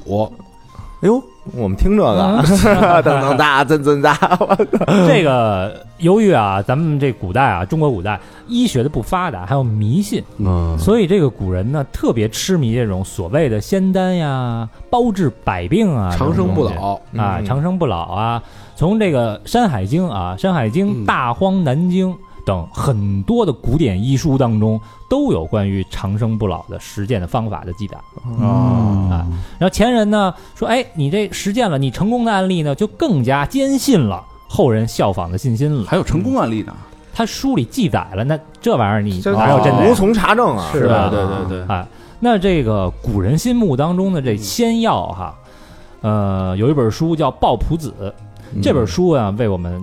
这个揭开了些许的谜团。哟，它主要这仙药啊有三类，这不是神话传说啊，这是嗯因为这个在古代确实有很多皇帝在炼，真练这对，在炼丹嘛。嗯仙药呢，主要有三类，第一类呢就是金石矿物类嗯啊这，重金属，啊，云母啊、中金属明珠啊、雄黄啊等等。砒霜啊，哎，但是此类仙药啊，其嗯实并不具备你你你口服的这个科学性，里边含有很多毒性的铅和汞。嗯哦，听这反正一吃就死啊，听对这些原料啊哎，，所以古代有很多的皇帝啊，比如隋炀帝杨广，嗯嗯呃，唐太宗李世民，嗯唐宪宗李纯，以及明代的这个明明明明世宗、朱啊厚宗，都好这口，哎，这个嘉靖皇帝啊，嗯，嘉靖皇帝比较有名儿，嗯呃，他们都是服用这些不老的这些仙药，所谓的这个仙丹，哦中毒驾崩的哦啊，啊、第二类呢，就是属于这个灵芝草类，这还好点儿，哎听，着五芝、食芝啊、草芝啊、肉芝啊、菌芝啊、木芝啊，嗯嗯但是这些东西其实说白了，那灵芝好像现在也没有一个就是完全科学的说法，是说一定是嗯是，就是就是外国人把那个人参，他不是做了这个呃分解吗？这里边就就是跟萝卜一样是吧？就是萝卜，它这个啊这个成分跟跟萝卜基本上就是一样。嗯那，为什么这个吃萝卜就就就就治不了病，人参就能给把人的命给调活了呢？对，嗯为什么吃萝卜就只放屁？嗯，这个外国人理解不了。赵丽蓉都说了，这就是一盘大萝卜。哎，它其实是吧是是中医里边那个气，嗯嗯然后第三类啊，第三类就是这个中草药类，啊，嗯茯苓啊、地黄啊、黄连啊，嗯哎这这大厂人懂是吧？这个是神农嘛，啊神农尝百草，神神农氏开始，嗯啊，呃这个这个燧人氏，嗯，取火，哎，这个神农氏，就是尝百这草这都是这都是咱们这一一这一个一个代际，一代一代的，嗯，嗯嗯然后前些年啊，嗯前些年咱们国家的一个考古队在洛阳挖掘出了一座墓，这个墓是汉墓，距今两千年之久，西汉时期的一个汉墓啊。嗯这古墓当中啊，发现了青铜器这些这个古董，然后其中呢有一个青铜壶，这壶里边有有一些碧绿色的液体。哟，哟，哎，什么古代专家呢就认为啊，这个是不是就是放这个所谓琼浆玉液的这个壶啊？哎，经过很多程序的检测，嗯嗯最终发现这个液体是矾石水。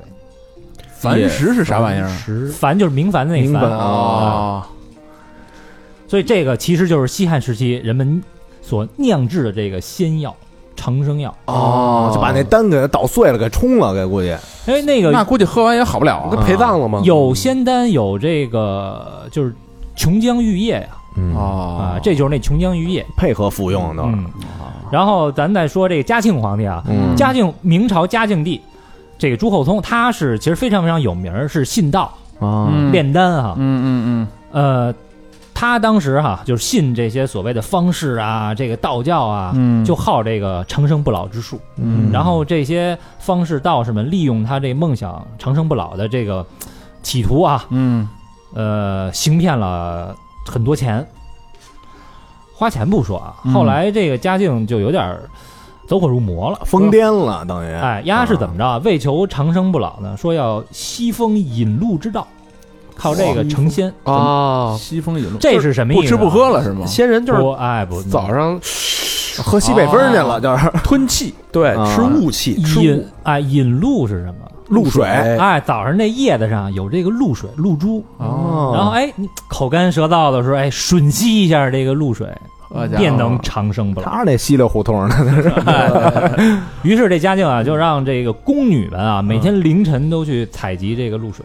啊哦，导致呢宫里边很多的宫女儿都病了，病倒了那大早上起来着凉凉了啊，又累又冷。湿湿湿气重啊，早起还得主要夏早起天。夏天还好，冬天嗯褶子了。你你要再这么下去啊，这帮宫女儿就活不了了。嗯所以在嘉靖二十一年的时候，有一宫女儿叫杨金英，嗯，嗯哎，出一主意，以她为首啊，嗯十几个宫女儿嗯趁着嘉靖熟睡的时候，用这个黄绫布把她这脖子一套，企图要勒死她。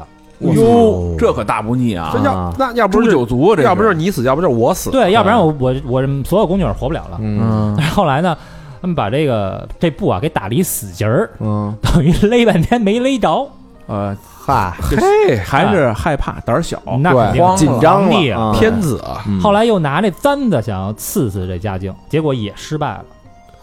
那哎这嘉靖这药没白吃啊，哎嘉靖够够一人斗十个呢啊，哎，那可不，你知道他吃的什么药啊？啊！嘉靖虽然没死，但是从此受了惊吓，那可嗯哎，移居西苑，开始设炉炼丹，迷信道士的邪说，啊嗯养生哦养生修道啊，二十余年不早朝。哎完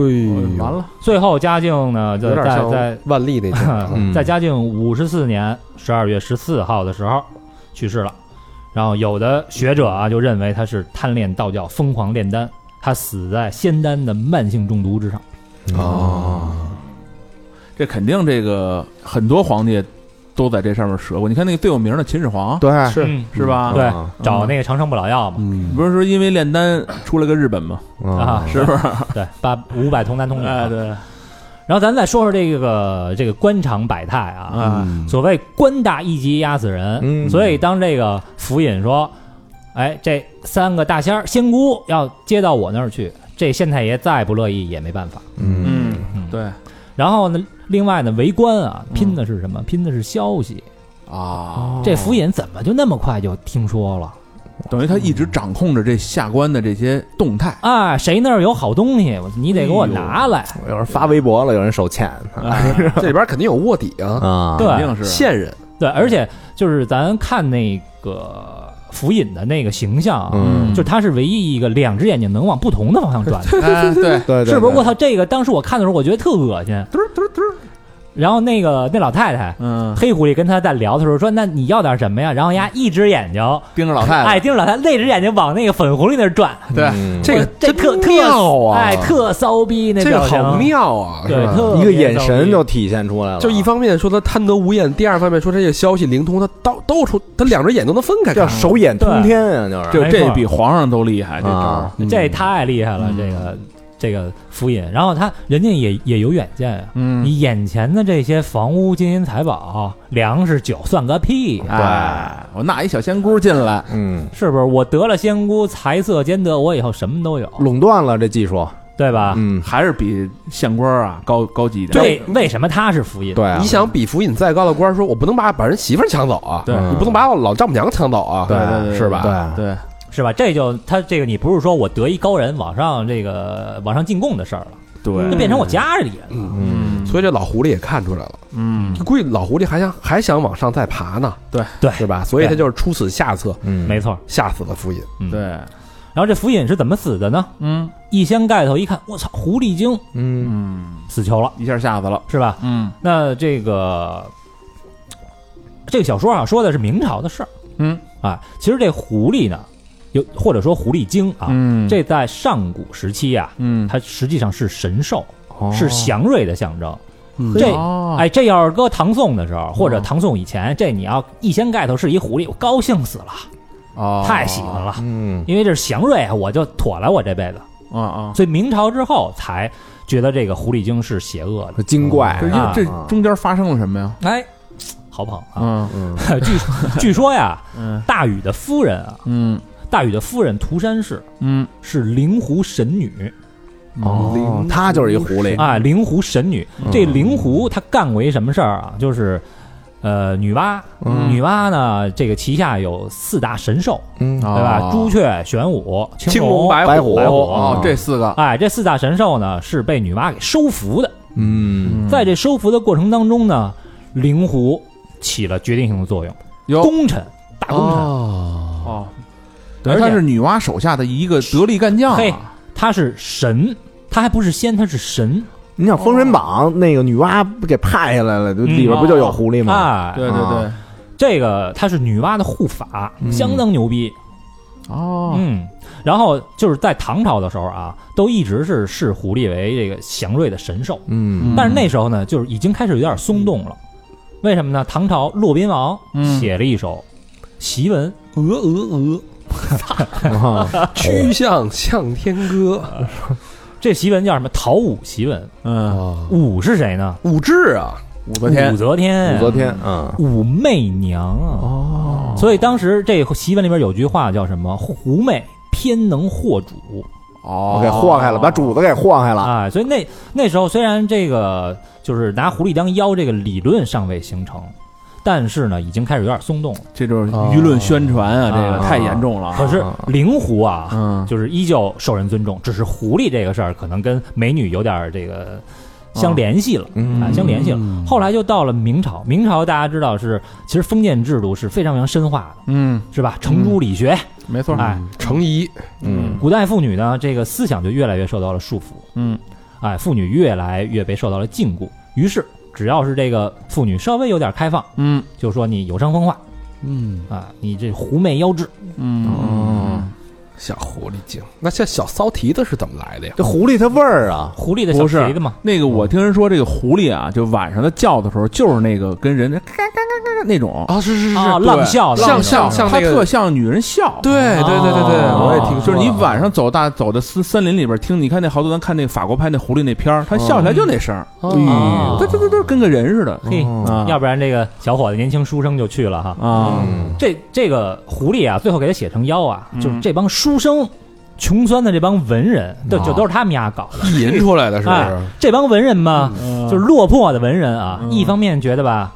哎呀，我操，我这个混的不好，是不是他妈的因为我遇到了红颜祸水？有人方的，哎，然后一方面呢，天天又跟着意淫，嗯说，哎我我我，其实我应该有一个、怎么就没个红颜祸水？哎，有一个绝色的倾城倾国的这个绝妙佳人的知己，要不然浪妇这满腹经纶了，是吧？吧？他妈我怎么就没有？啊，才子配娇娘，哎，所以呀，就这个天天写那些小说啊，写文章啊，借古讽今，就说这个红颜祸水。啊，嗯嘿，这有点跟喷咱们那个键盘侠似的啊， 这帮傻逼的，就是一方面说 说操这帮妞儿太骚逼啊都是他们家的，但是一方面操操我怎么没妞儿啊？对，哎，就是这帮人，听着像老魏说的。 所以这个狐狸呢也就成了替罪羊了。嗯，啊那反狐的高潮嗯是从什么时候开始的？嗯， 《封神演义》那《封神演义》谁写的？明朝人士许仲林，嘿，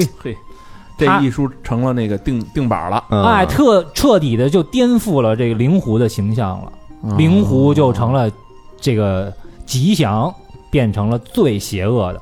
他怎么写的呀？商周时期，嗯女娲娘娘为了惩戒那个纣王商纣王，嗯怎么办呢？派妲己下凡诱惑他，哦根儿在这儿呢。哎，嗯哦妲己不择手段，残暴，造成了人神共愤。嗯等于这个罪过全赖这个狐狸精上了，，对，哎，嗯这女娲呢就生气了，嗯女娲一生气，上报天帝，天帝降旨，嗯，革除灵狐的神籍，啊至此狐为妖。啊哦，是从这儿来的。嗯哎，因此呢，就是唐宋唐朝以前啊，啊都是觉得哎，狐狸是神兽。到了对明朝，嗯对对对，其实你看，好多明清的小说才开始写没错，狐狸是妖女《。西游记》里边儿就是神兽就没狐狸，狐狸只是一个妖，对，狐狸跟耗子，你看那个什么熊都能成仙给那个看那个南天门去嘛，嗯是吧？嗯。黑熊怪《聊斋》里不也是吗？《聊斋》里那片头就开始一人照镜子，然后照着照着后边那人就变成狐狸了。对对对，就就是打那时候开梁始朝的，呃，聊斋是清朝的呀，对对对啊吧？所以就从明清明开清始，开始那会儿是最盛的时候，对，嗯写狐狸。所以是说狐狸精，狐狸精就是其实是这么来的，嗯所以人就怕狐狸。嗯，嫁祸于狐狸精，嗯其实跟人有什么关系啊？是啊，动物人家， 啊，这里还还有一个点啊，还有一个点是什么？聚宝盆，咦哎哎，这聚宝盆说是怎么来的呢？嗯，赤耳送的嘛， 就送了咱们这个聚宝聚宝盆的杯子。聚宝盆的典故啊是这样，据说啊，这个元末明初的时候，嗯有一富豪叫沈万三嘿，哦沈沈半城嘛，啊，嗯沈万三，沈万三呢富可敌国，嚯，他这个财富啊，让明太祖朱元璋都有点垂涎三尺，哎呦，啊，明太祖朱元璋他也是，他吃也吃不了什么好的。 是，说我我我才吃馊豆腐，你这么有钱，所以就看牙怎么看都不顺眼。嗯，后来呢，就设计他，逼他出钱，嗯，给朱元璋修了三分之一的城墙。哦哎，那会儿好多城墙都是咔是从他这儿出来的，那可不老少钱啊啊。嗯，就那丫这钱是怎么出来的啊？怎么他就有这么多钱？嗯这据说啊嗯是这样，有一天啊，沈万三呢就看见有一人拿了几只青蛙，嗯，就打算把这青蛙啊都弄死哟。哎，沈万三呢是一大善人，嗯，不太忍心看这些青蛙被杀，说让要不这青蛙我买了吧？哦，哦，那时候还是一个普通人呢，啊，是一普通人，哦，嗯，买几个青蛙没多少钱嘛。啊对啊要不这个青蛙我买了吧？嗯，买完以后呢，在小池塘里就给放生了，哦，哎，很善良。然后后来这个过不多久，有一天呀、沈万三又经过这个池塘，嗯，看见这池塘有一大堆青蛙，哟，嘿呦，哎，这一大堆青蛙呢围成一个圈儿，嗯这圈儿底下是一什么？是一瓦盆儿，他们就站在这瓦盆儿上，嗯，然后在这儿呱呱在这儿叫。哦，这时候沈万三就好像听懂了一样，嗯，哎，说这青蛙说呀，沈万三啊，沈万三，你把这瓦盆儿你拿回家吧。嘿，这瓦盆儿好盆，沈万三一听，操，那拿呗，嗯他拿回家这一瓦盆儿也没什么用，嗯哎所以就当那个洗脸盆儿、洗手盆儿。嗯过了几天呢，他用这个洗手盆儿洗手的时候啊，他手上戴一戒指，没嗯注意就掉这盆儿里了，嘿，但他也就没发现。嗯后来到第二天呢，说哟，操我戒指呢？嗯，然后就找哦我干嘛了这戒指啊、我昨天洗手会不会掉那盆儿里了呢？找去了，哎，他去这瓦盆儿一看，这瓦盆里啊全是戒指，我操，巨多戒 指，嗯，满了。完了密集恐惧症了，当时这，我操沈万三当时就惊了呀嗯！我操，难道这盆儿能能能长戒指吗？嗯，又拿了点儿什么金元宝啊、银元宝啊、往里银扔的呀，往里一扔试试看吧。嗯结果第二天再一看，瓦盆里全是金银财宝，嗯哇塞，第三天把媳妇儿扔进去了，那你完了 呀！你这辈子一个都伺候不了，我 被看死了那个，完蛋了！就 这点钱不够花的，对，斯万三这会儿就明白了啊我操，这是一聚宝盆，嗯所以沈万三才成为了当时富甲一方的大富豪。哦哦民间传说，嗯，民间传说啊，跟那个鱼蛤蟆报恩嘛，跟那个鱼盆似的，差不多是。对啊对，鱼盆是我们的嘛，啊嗯，，那鱼盆也有意思，咱会咱下回把那个解构一下，那行啊，那个好玩儿。不是鱼，咱把上美的都给它解构了， 上面找你来了，葫芦娃什么的葫芦娃也上美的。啊，那个我记得原来小时候买过一本书叫《八十一个爸爸》，就取材于这一段儿哦啊，就是一县太爷弄了一聚宝盆，特贪财，他爸过来看掉进去了，啊嗯，出来一个，出来一个，往往出拉，拉了八十一个。拉了八十一个，嗯啊，就八十一个爸爸嘛，就这一段儿，嗯嗯行吧，这一段呢，这个荒唐嗯乱象啊，嗯荒唐镜，这个官官相争，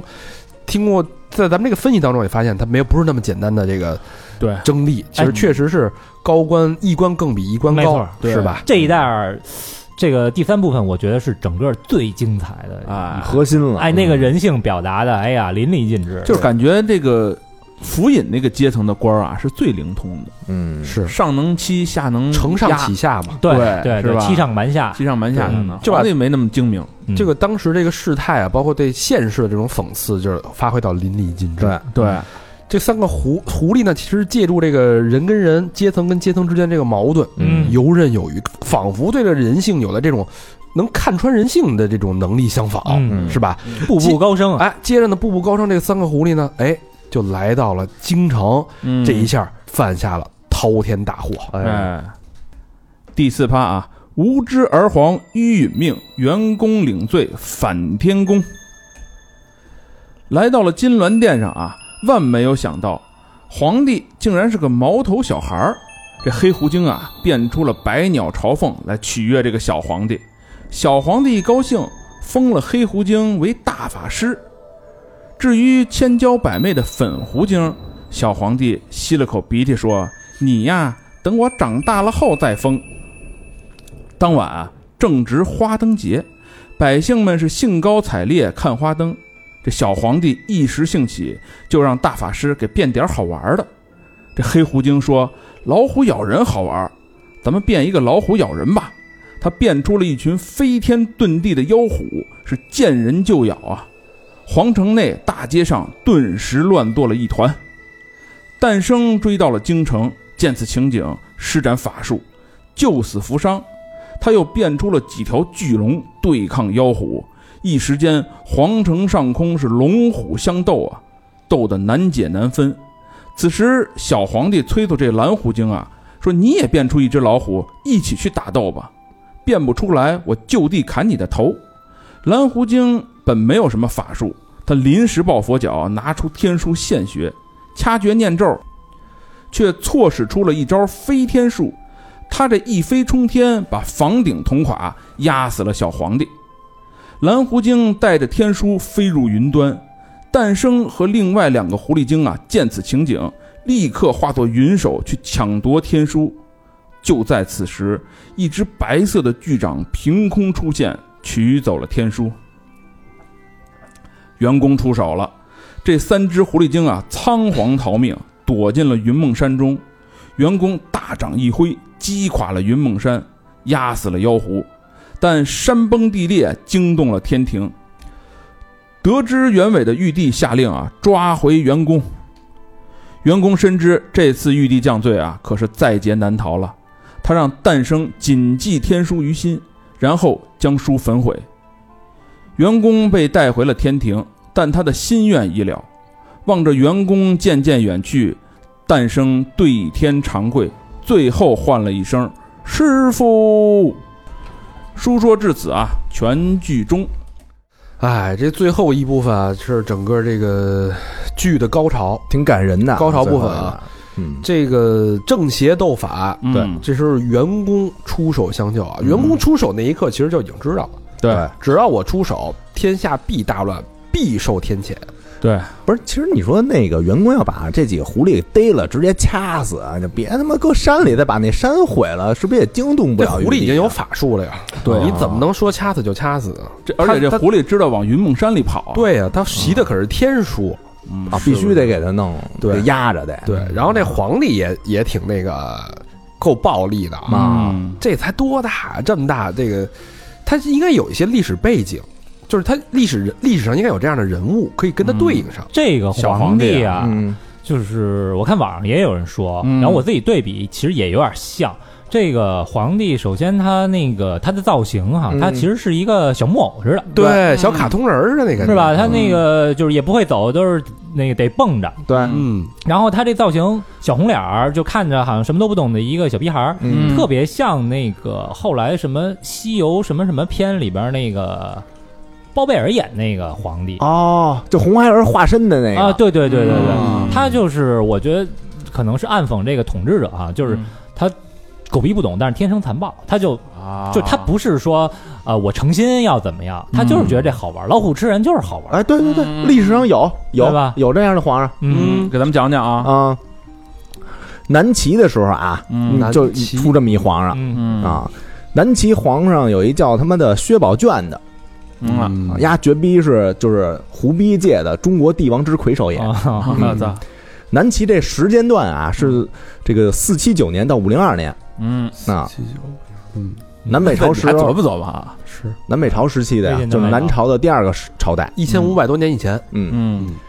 你说这皇上，你说要残暴什么的，嗯，对？吧？脾气大点儿，这都商商纣啊，他妈这都正常，我觉得这都正常。但是丫还特嗯就是滑稽，就荒诞，嗯，做点儿的那事儿吧，就好多人都不理解，比如说呢，就是有有大臣就议论他呀。嗯就，说你这皇上啊，你他妈这是肚脐眼儿放屁，怎么讲？你都你都不知道怎么想的 肚脐眼儿放屁是吧？啊，不知道怎么想的。嗯后来他爸死了，家不得继承那王位吗？嗯你说老爹死了，按规矩啊，他那个灵柩得得跑那个太极殿跟那儿停灵去，嗯因为有什么大臣啊过来哀悼，嗯，对吧？各国使节过来，你得奔个丧啊。啊，但那个萧宝卷呢，他就不喜欢跟这帮大臣接触，哦嗯人也不喜欢应酬。嗯嘿哎，说这个，哎呦，这爸爸这个灵柩放这个太极殿里，真他妈碍眼。说你这赶找找地儿赶紧给给我埋了吧。嘿，嗯然后有一个大臣，这大臣看完以后说：“您您您要不您再宽限一个月，这多放放一个月放吧。放一个月不臭”了，啊，哎，这一个月大臣就全都哭灵来了。嗯你要说这个儿子要看见老爹死了，跟着一块儿哭呗，嗯，毕竟爸爸没了嘛。装装样子也得哭啊啊，但是人说皇上啊，跟着哭会儿吧。啊，我我不行，我这嗓子疼，妈，嗓子疼，我拒绝哭泣。 人不哭，嗯人别人大那个就大臣跟那儿哭的时候吧，丫跟边上说风凉话。对啊嗯风凉情商也不太高，对，嗯有一大臣，有一大臣叫杨善啊啊，，杨善就顿首痛哭啊，嗯那哭这先皇之前对他不薄，嗯嗯哭着哭着吧，说这那个这先帝啊，你怎么就走了呀？然嗯后哎，帽子掉了，嗯啊，帽子掉了，然后这哥们是一秃头，啊然后丫跟边上可捡着乐儿了。啊，说嘿好家伙，这不是跟一秃鹰似的 哎啊！那说说这痛话哭，的秃鹰，嗯对他说这话。后来呢，这个王八蛋他就当上皇上了。啊，那顺利的继承王位，对，当上皇上那年才十六，嗯小皇上。嗯哎嗯，当完皇上啊，就把他爸给他托付的那几个大臣、嗯，那几个功臣就全宰了。我操，这老叔叔们，不想让人管着呗，就是，对啊，啊，宰完以后就由着性子来了，嗯喜欢上跑马嗯啊，跑马他出去跑去，嗯出去跑这这个这个呃，喜欢大直道，嗯，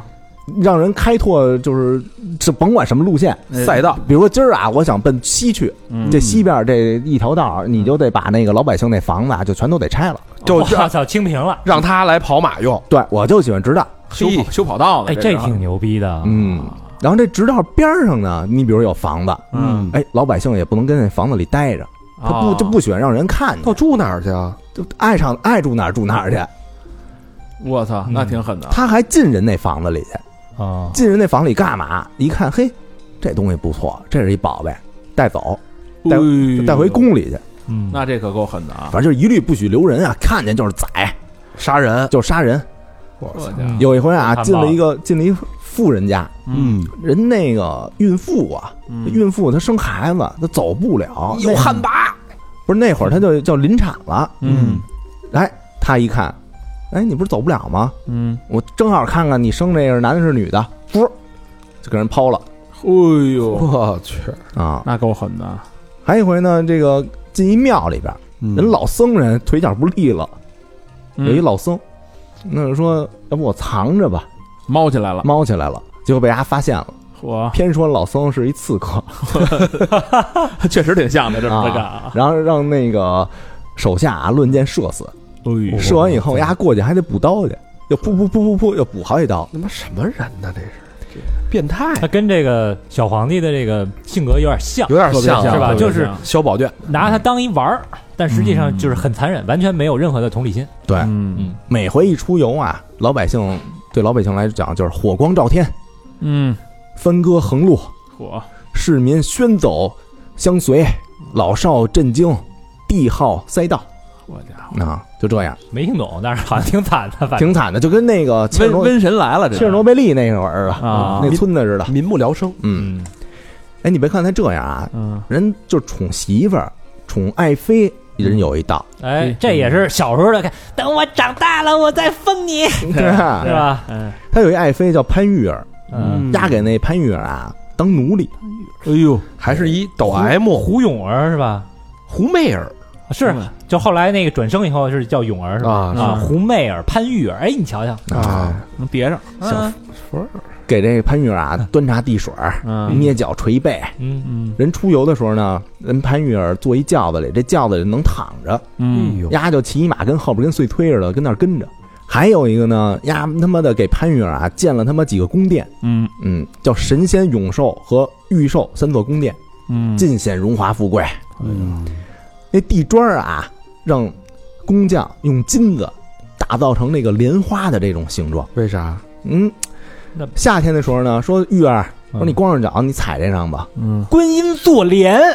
哎，不是 了啊，啊，不是啊这叫步步生莲，啊这成语是从这儿来的，从这儿来的。步步生莲了那踩着也也他妈怪疼的啊，金地砖啊，哎就凉快，夏天时候踩那凉快，啊不是立体的莲花吗？还是就刻一图案？啊图案图哦案是他妈疯了，我以为是立体， 所以所以你看现在好多那个地砖儿，它也是有一个莲花的那么一个形状，哦，是从这儿来的，从这儿来的。哦，嗯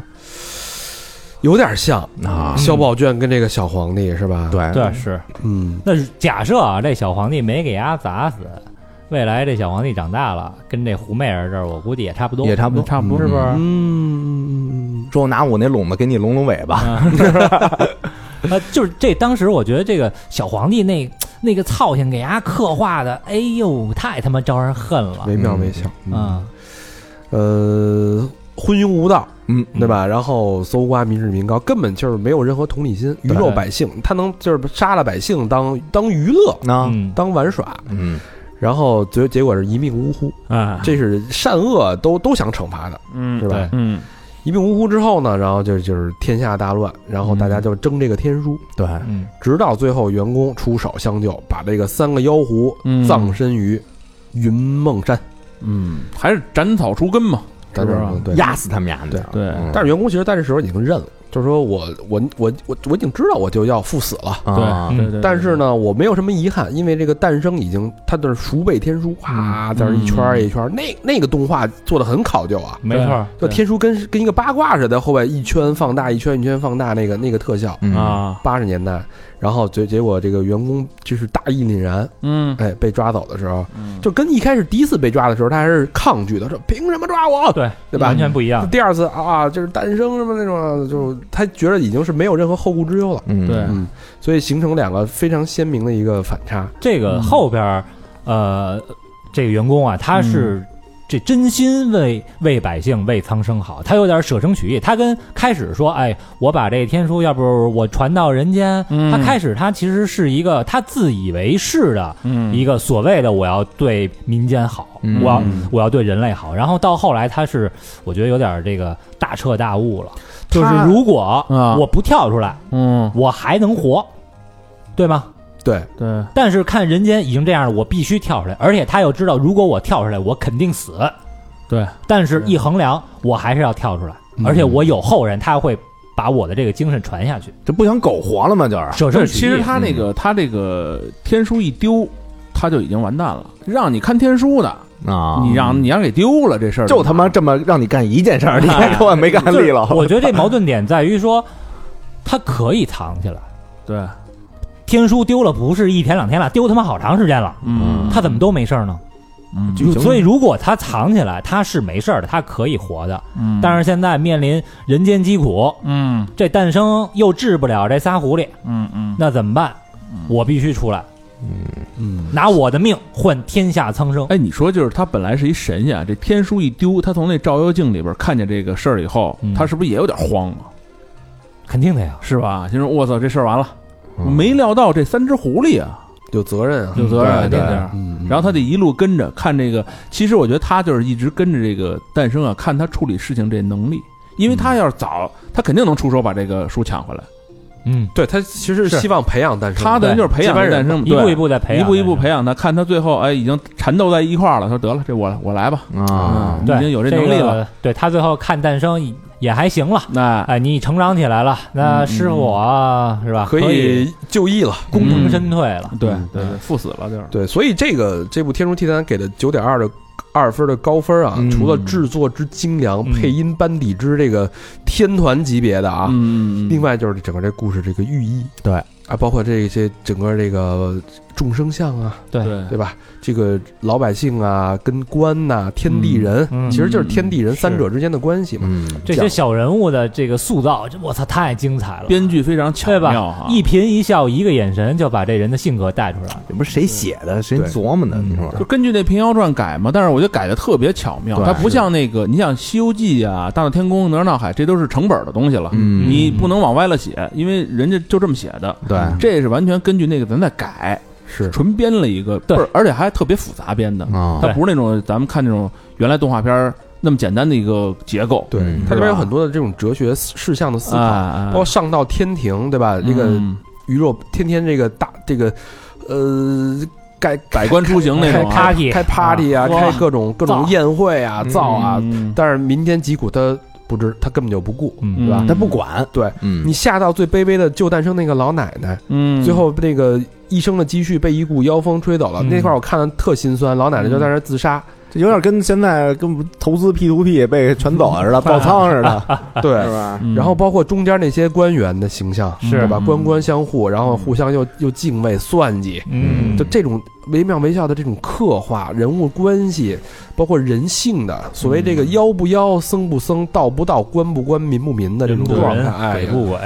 确实是一部经典嗯啊那你要说现在啊，估计写不出来了。啊，还真是。是是吧？因为你是没有那么多的社会积积淀啊，你确实出不来这东对，西。而且，他那个就是人物啊，嗯他所做的一切合情合理，符合他的人物特点，嗯，然后错还有很多。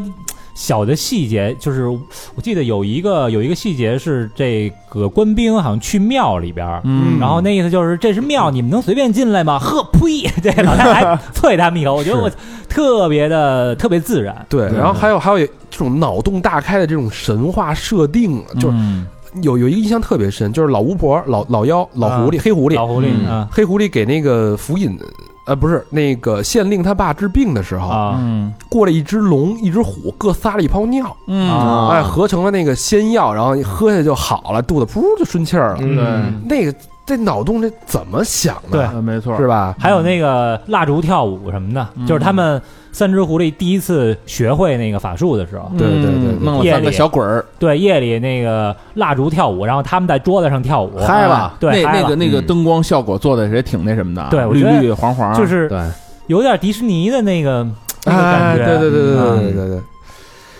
所以这期节目这个做的又又又安慰，又又欣慰又心酸，就是为什么之后没有这么好的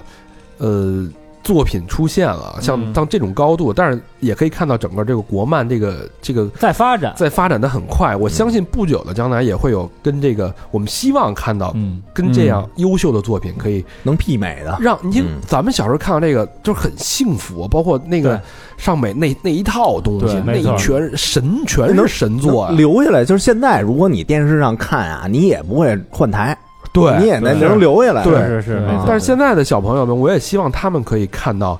这样的东西。对，还是咱们说那对，个，现在咱们国产的动画和漫画吧，就是其实本身我们是站在巨人的肩膀上的，对对那但是后来就感觉，你看最近这几年吧，嗯牛逼的这个动漫，嗯呃，《大圣归来》，嗯，然后什么《大鱼海棠》，嗯，就是其实还是姜子牙什么的，觉得像日本的那一套就东西，欠点什么。还是像日本嗯的那一套 copy 东了西就是，其实对，因为咱们其实本身站在这个巨人的肩膀上，结果后来哎又变得从头开始走。走歪了，嗯对，其实我觉得那些东西是是很值得去借鉴。对嗯对。其实我觉得反而倒过来，从我们的自己的根源文化去挖掘，嗯，再加上自己的这种匠人精神，嗯认认真真的做一部好东西出来，我觉得肯定会被这个社会被大家所认可的。期待吧，是吧？就嗯像八三年的动画片，到现在我们还能坐在这儿认认真真的给大家讲，给大家掰没扯。错，嗯我觉得这就是经典的力量。真是，我们还一针一针的看那个小狐狸精那个小腰儿啊啊，扭，哎，拧着的那个，一颦一笑那个眼神，嗯，呀，不过那你想，这是一堆大师啊，那是一堆大师，对国家力量，就当时弄这么一个，还有一细节我记得特别的那个，就是福尹啊，嗯说那老太太说我我想娶小娘子为妻啊那一块儿，嗯然后那个老太太和这个小粉狐狸嗯俩人眼神一对，小粉狐狸还哭一鼻子。啊，对对对是对吧？你说，哎呀，我要离开妈妈嗯了，哎呀，说女孩出嫁之前不都哭一鼻子吗？啊对对对对确实会演啊，对，我呦，这个小戏拿的特别好，对，所以这个片子最佳男主应该是诞生，是吧？嗯最佳男主我不是，不是啊吧？员工，啊，我觉得这片子得不了最佳男主，我我就说啊咱如果最佳评的男话，配，嗯，最佳男配绝逼是那个福尹福尹最佳啊，最佳最现最佳编剧肯定有 了啊，嗯我觉得男配是福尹，就丫这眼睛一分。啊一，一眼睛往这儿看，那眼睛往那边滴溜滴溜一转，这谁也来得了？女主是黑狐嗯是吧？对嗯男主是诞生，女主黑狐嘛？不是，你要说评奖的话嗯呀，啊，你你的意思是不是？对对是，不是假要如评奖假如给啊他评一奖的话，那最佳男主肯定没有，我觉得就诞评不了，因为我觉得戏份都差不多，我啊觉得男主男主你无论是诞生也好，员工也好，嗯，就他俩太太正面，没有什么太多人物的变化。对，而嗯且他对这种正邪的笔墨其实是比较平衡的，嗯，他没有特别偏向于，就比如诞生的成长啊，或者嗯员工的立场啊，对，嗯，他其实非常平衡。我觉得每个人的出场的时间都差不多，对对对，嗯你要说弄一个动画奥斯卡的话，最佳男配角嗯是这个片子里边的福尹，嗯啊，我觉得嗯，所以还是一部去中心化的 对对对，这么一聊确实是，好吧，这个听我们讲完了，不知道大家什么感觉呢？嗯也希望大家能喜欢这期节目，我们也花了对很多的心血。嗯，然后呃，听完节目再看一遍《天书奇谭》，那肯定对，得看推荐大家一会有不一一样的定要感看一觉遍。嗯，嗯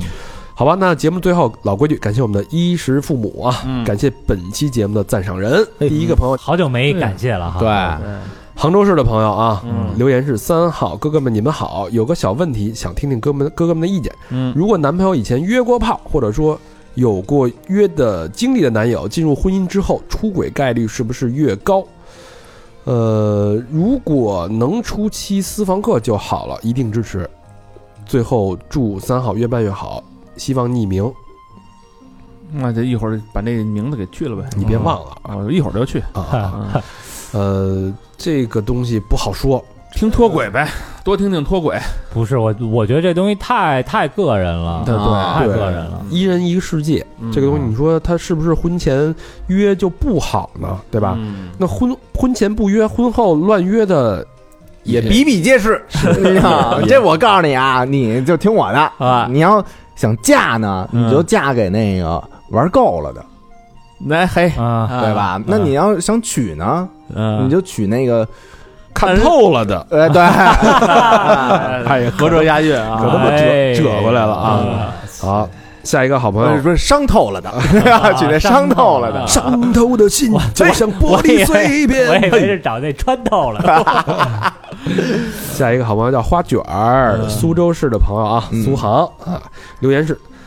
广州五年，嗯北京十年，为了娃更好的生活，三人一狗一猫啊，一龙猫啊，哇，差别挺大的了。搬来苏州，一切从新开始。三好加油！表白高老师，双费券。感哎谢呦感谢谢谢啊感谢谢谢感谢感谢谢谢，嗯，这个古有孟母三迁啊啊，今有花卷儿奔奔够奔苏州嗯啊。不过苏州是好地方，那等于是从北京去了苏州呗。嗯啊是吧广州到北京到苏州，嗯，嗯下江南了，这哎，个到底都是好地方，好地方啊。嗯希望这个茁壮成长。对嗯下一个好朋友，老朋友了啊，嗯哈库白和月阿啊，克白，北京海淀区的朋友留言是：炸酱面还是自己家做的香？嗯大肠老师的小脸儿真好看，希望各位老师注意防护，北京加油，双飞娟。说的不错啊啊，嗯但是大长老师这小脸你从哪儿看出来的呢？这何出此言？ 呀，啊，脸不脸的单说哈，小的倒是真哎，他是不是少打一白字儿啊？不是他们，他分着说的，啊，一下 一上， 好家伙，哎谢谢小完脸儿啊， 谢谢就是这什么牛啊、群啊，这这这意思是吧？啊，谢谢哈库河啊，不要听某些歹人的这个解读啊。下一个好朋友叫文先生，北京丰台区的朋友啊，嗯留言今天上班听《兴风作浪》这期啊，听嗯高老师唱《大声说爱你》，瞬间点燃，嗯，哎，又投他票妈了吗？给我又觉得这个我可以了啊！也许不再少年，但依然要热气腾腾的活着啊！加油，三好！哎，这个我又让你行了是吧？嗯啊，那个起作用了，哎，伟哥多少钱啊？市面上伟哥多少钱？你给我得转多少钱啊？同等价值嗯了哈。哎，对，按照市场均价 这歌可值了钱了呀，这嗯么说多少钱也不知道，得问问问老魏吧，可能得 问问老魏一一片多少钱？好， 拿药当饭吃啊！下一个好朋友叫喵阿黛，哎嗯，是北京新朋友啊，跟海淀的朋友啊，嗯这个名字很很特殊，之前没见过啊。嗯，留言是作为三好新听众啊，确实是是新人嘛？嗯支持一下哥哥们，哥哥们的风趣幽默，呃，喜欢哥哥们的风趣幽默，祝三好越来越好，一个双飞娟。嗯新人就双飞啊，啊，希望以后经常能听到喵啊带的声音嗯啊，谢谢谢谢喵阿黛感啊谢。感谢，嗯下一个好朋友叫杰子，北京东城的朋友嗯留言是祝三好越办越好，真爱娟。哎东城朋友就脆成啊，对啊，这个简单利落脆，嗯谢谢杰子。嗯多谢。下一个好朋友，哎，哟，得了，哎咱呀长，大了这又，齐活了。哎，抓着大鱼了啊！嗯这这期值了，这期哎宋晓光朋友，哎，光哥，光哥啊，四老王给我们送光了嗯啊！北京东城区的朋友那啊，和和平里的和平里中街的哎呦，和平西西里，我老乡嘛。啊，留言是我是北京市东城区和平里的朋友，嗯，听了三好的节目，感觉很有缘，嗯好像咱们离得挺近吧？哎不过这是不那远，那可不是吗？嗯嗯，哎，我也喜欢，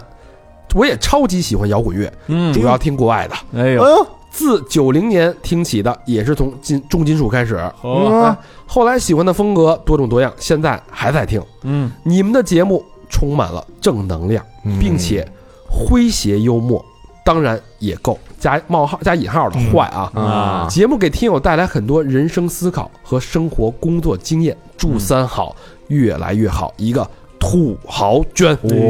嗯哇哎呦，厉害啊，啊，宋晓光，我就是哎呀咱这这嗯回头咱聊聊啊，这这光哥怎么说话呢？嗯有哎呀礼貌，吗光光哥呀，光哥，啊嗯光哥，光哥，啊感谢感谢感谢光哥 啊，哎呃，谢谢小光啊，我觉得嗯配这期节目实至名归。是对，人土豪圈还说了那么多，嗯啊是不是我我感觉光哥应该比咱长几岁，嗯，光哥呀，听看这个文风啊。另外，我一推理，九零年就开始听摇滚乐，哦，啊那肯定的是，还真是，嗯是吧？应怎么该得十岁了吧？应该比咱长几岁，嗯怎么的？应该是八零前后。啊没事儿，光哥下期捐的时候交代一下，是是，可能跟老何差不多， 也没准比老何再稍长个一两啊，岁。所以叫光哥，咱也不亏，就是啊的，是吧？嗯对吧？感谢激动，有点气虚啊呀。啊感谢这位重金属的 朋友。行，欢迎大家继续跟我们互动。嗯，可以去我们的微信公众平台搜索“三好 radio”，三好就是三好的汉语拼音 radio r a d i o，或者去我们的微博搜索“三好坏男孩”。我们现在微博做的，我操，风生水起啊！疯了疯了疯了疯了啊，搂不住了啊！嗯涨粉涨的哟，大家。或者去我们的这个抖音搜索“三好电台”，嗯，我们也有这个 Instagram，还有 Facebook。嗯嗯，好吧，那这期《天书奇谈》送给大家，希望大家嗯喜欢，开心。嗯，嗯，到这儿吧，到这儿了啊，嗯，拜拜，拜拜。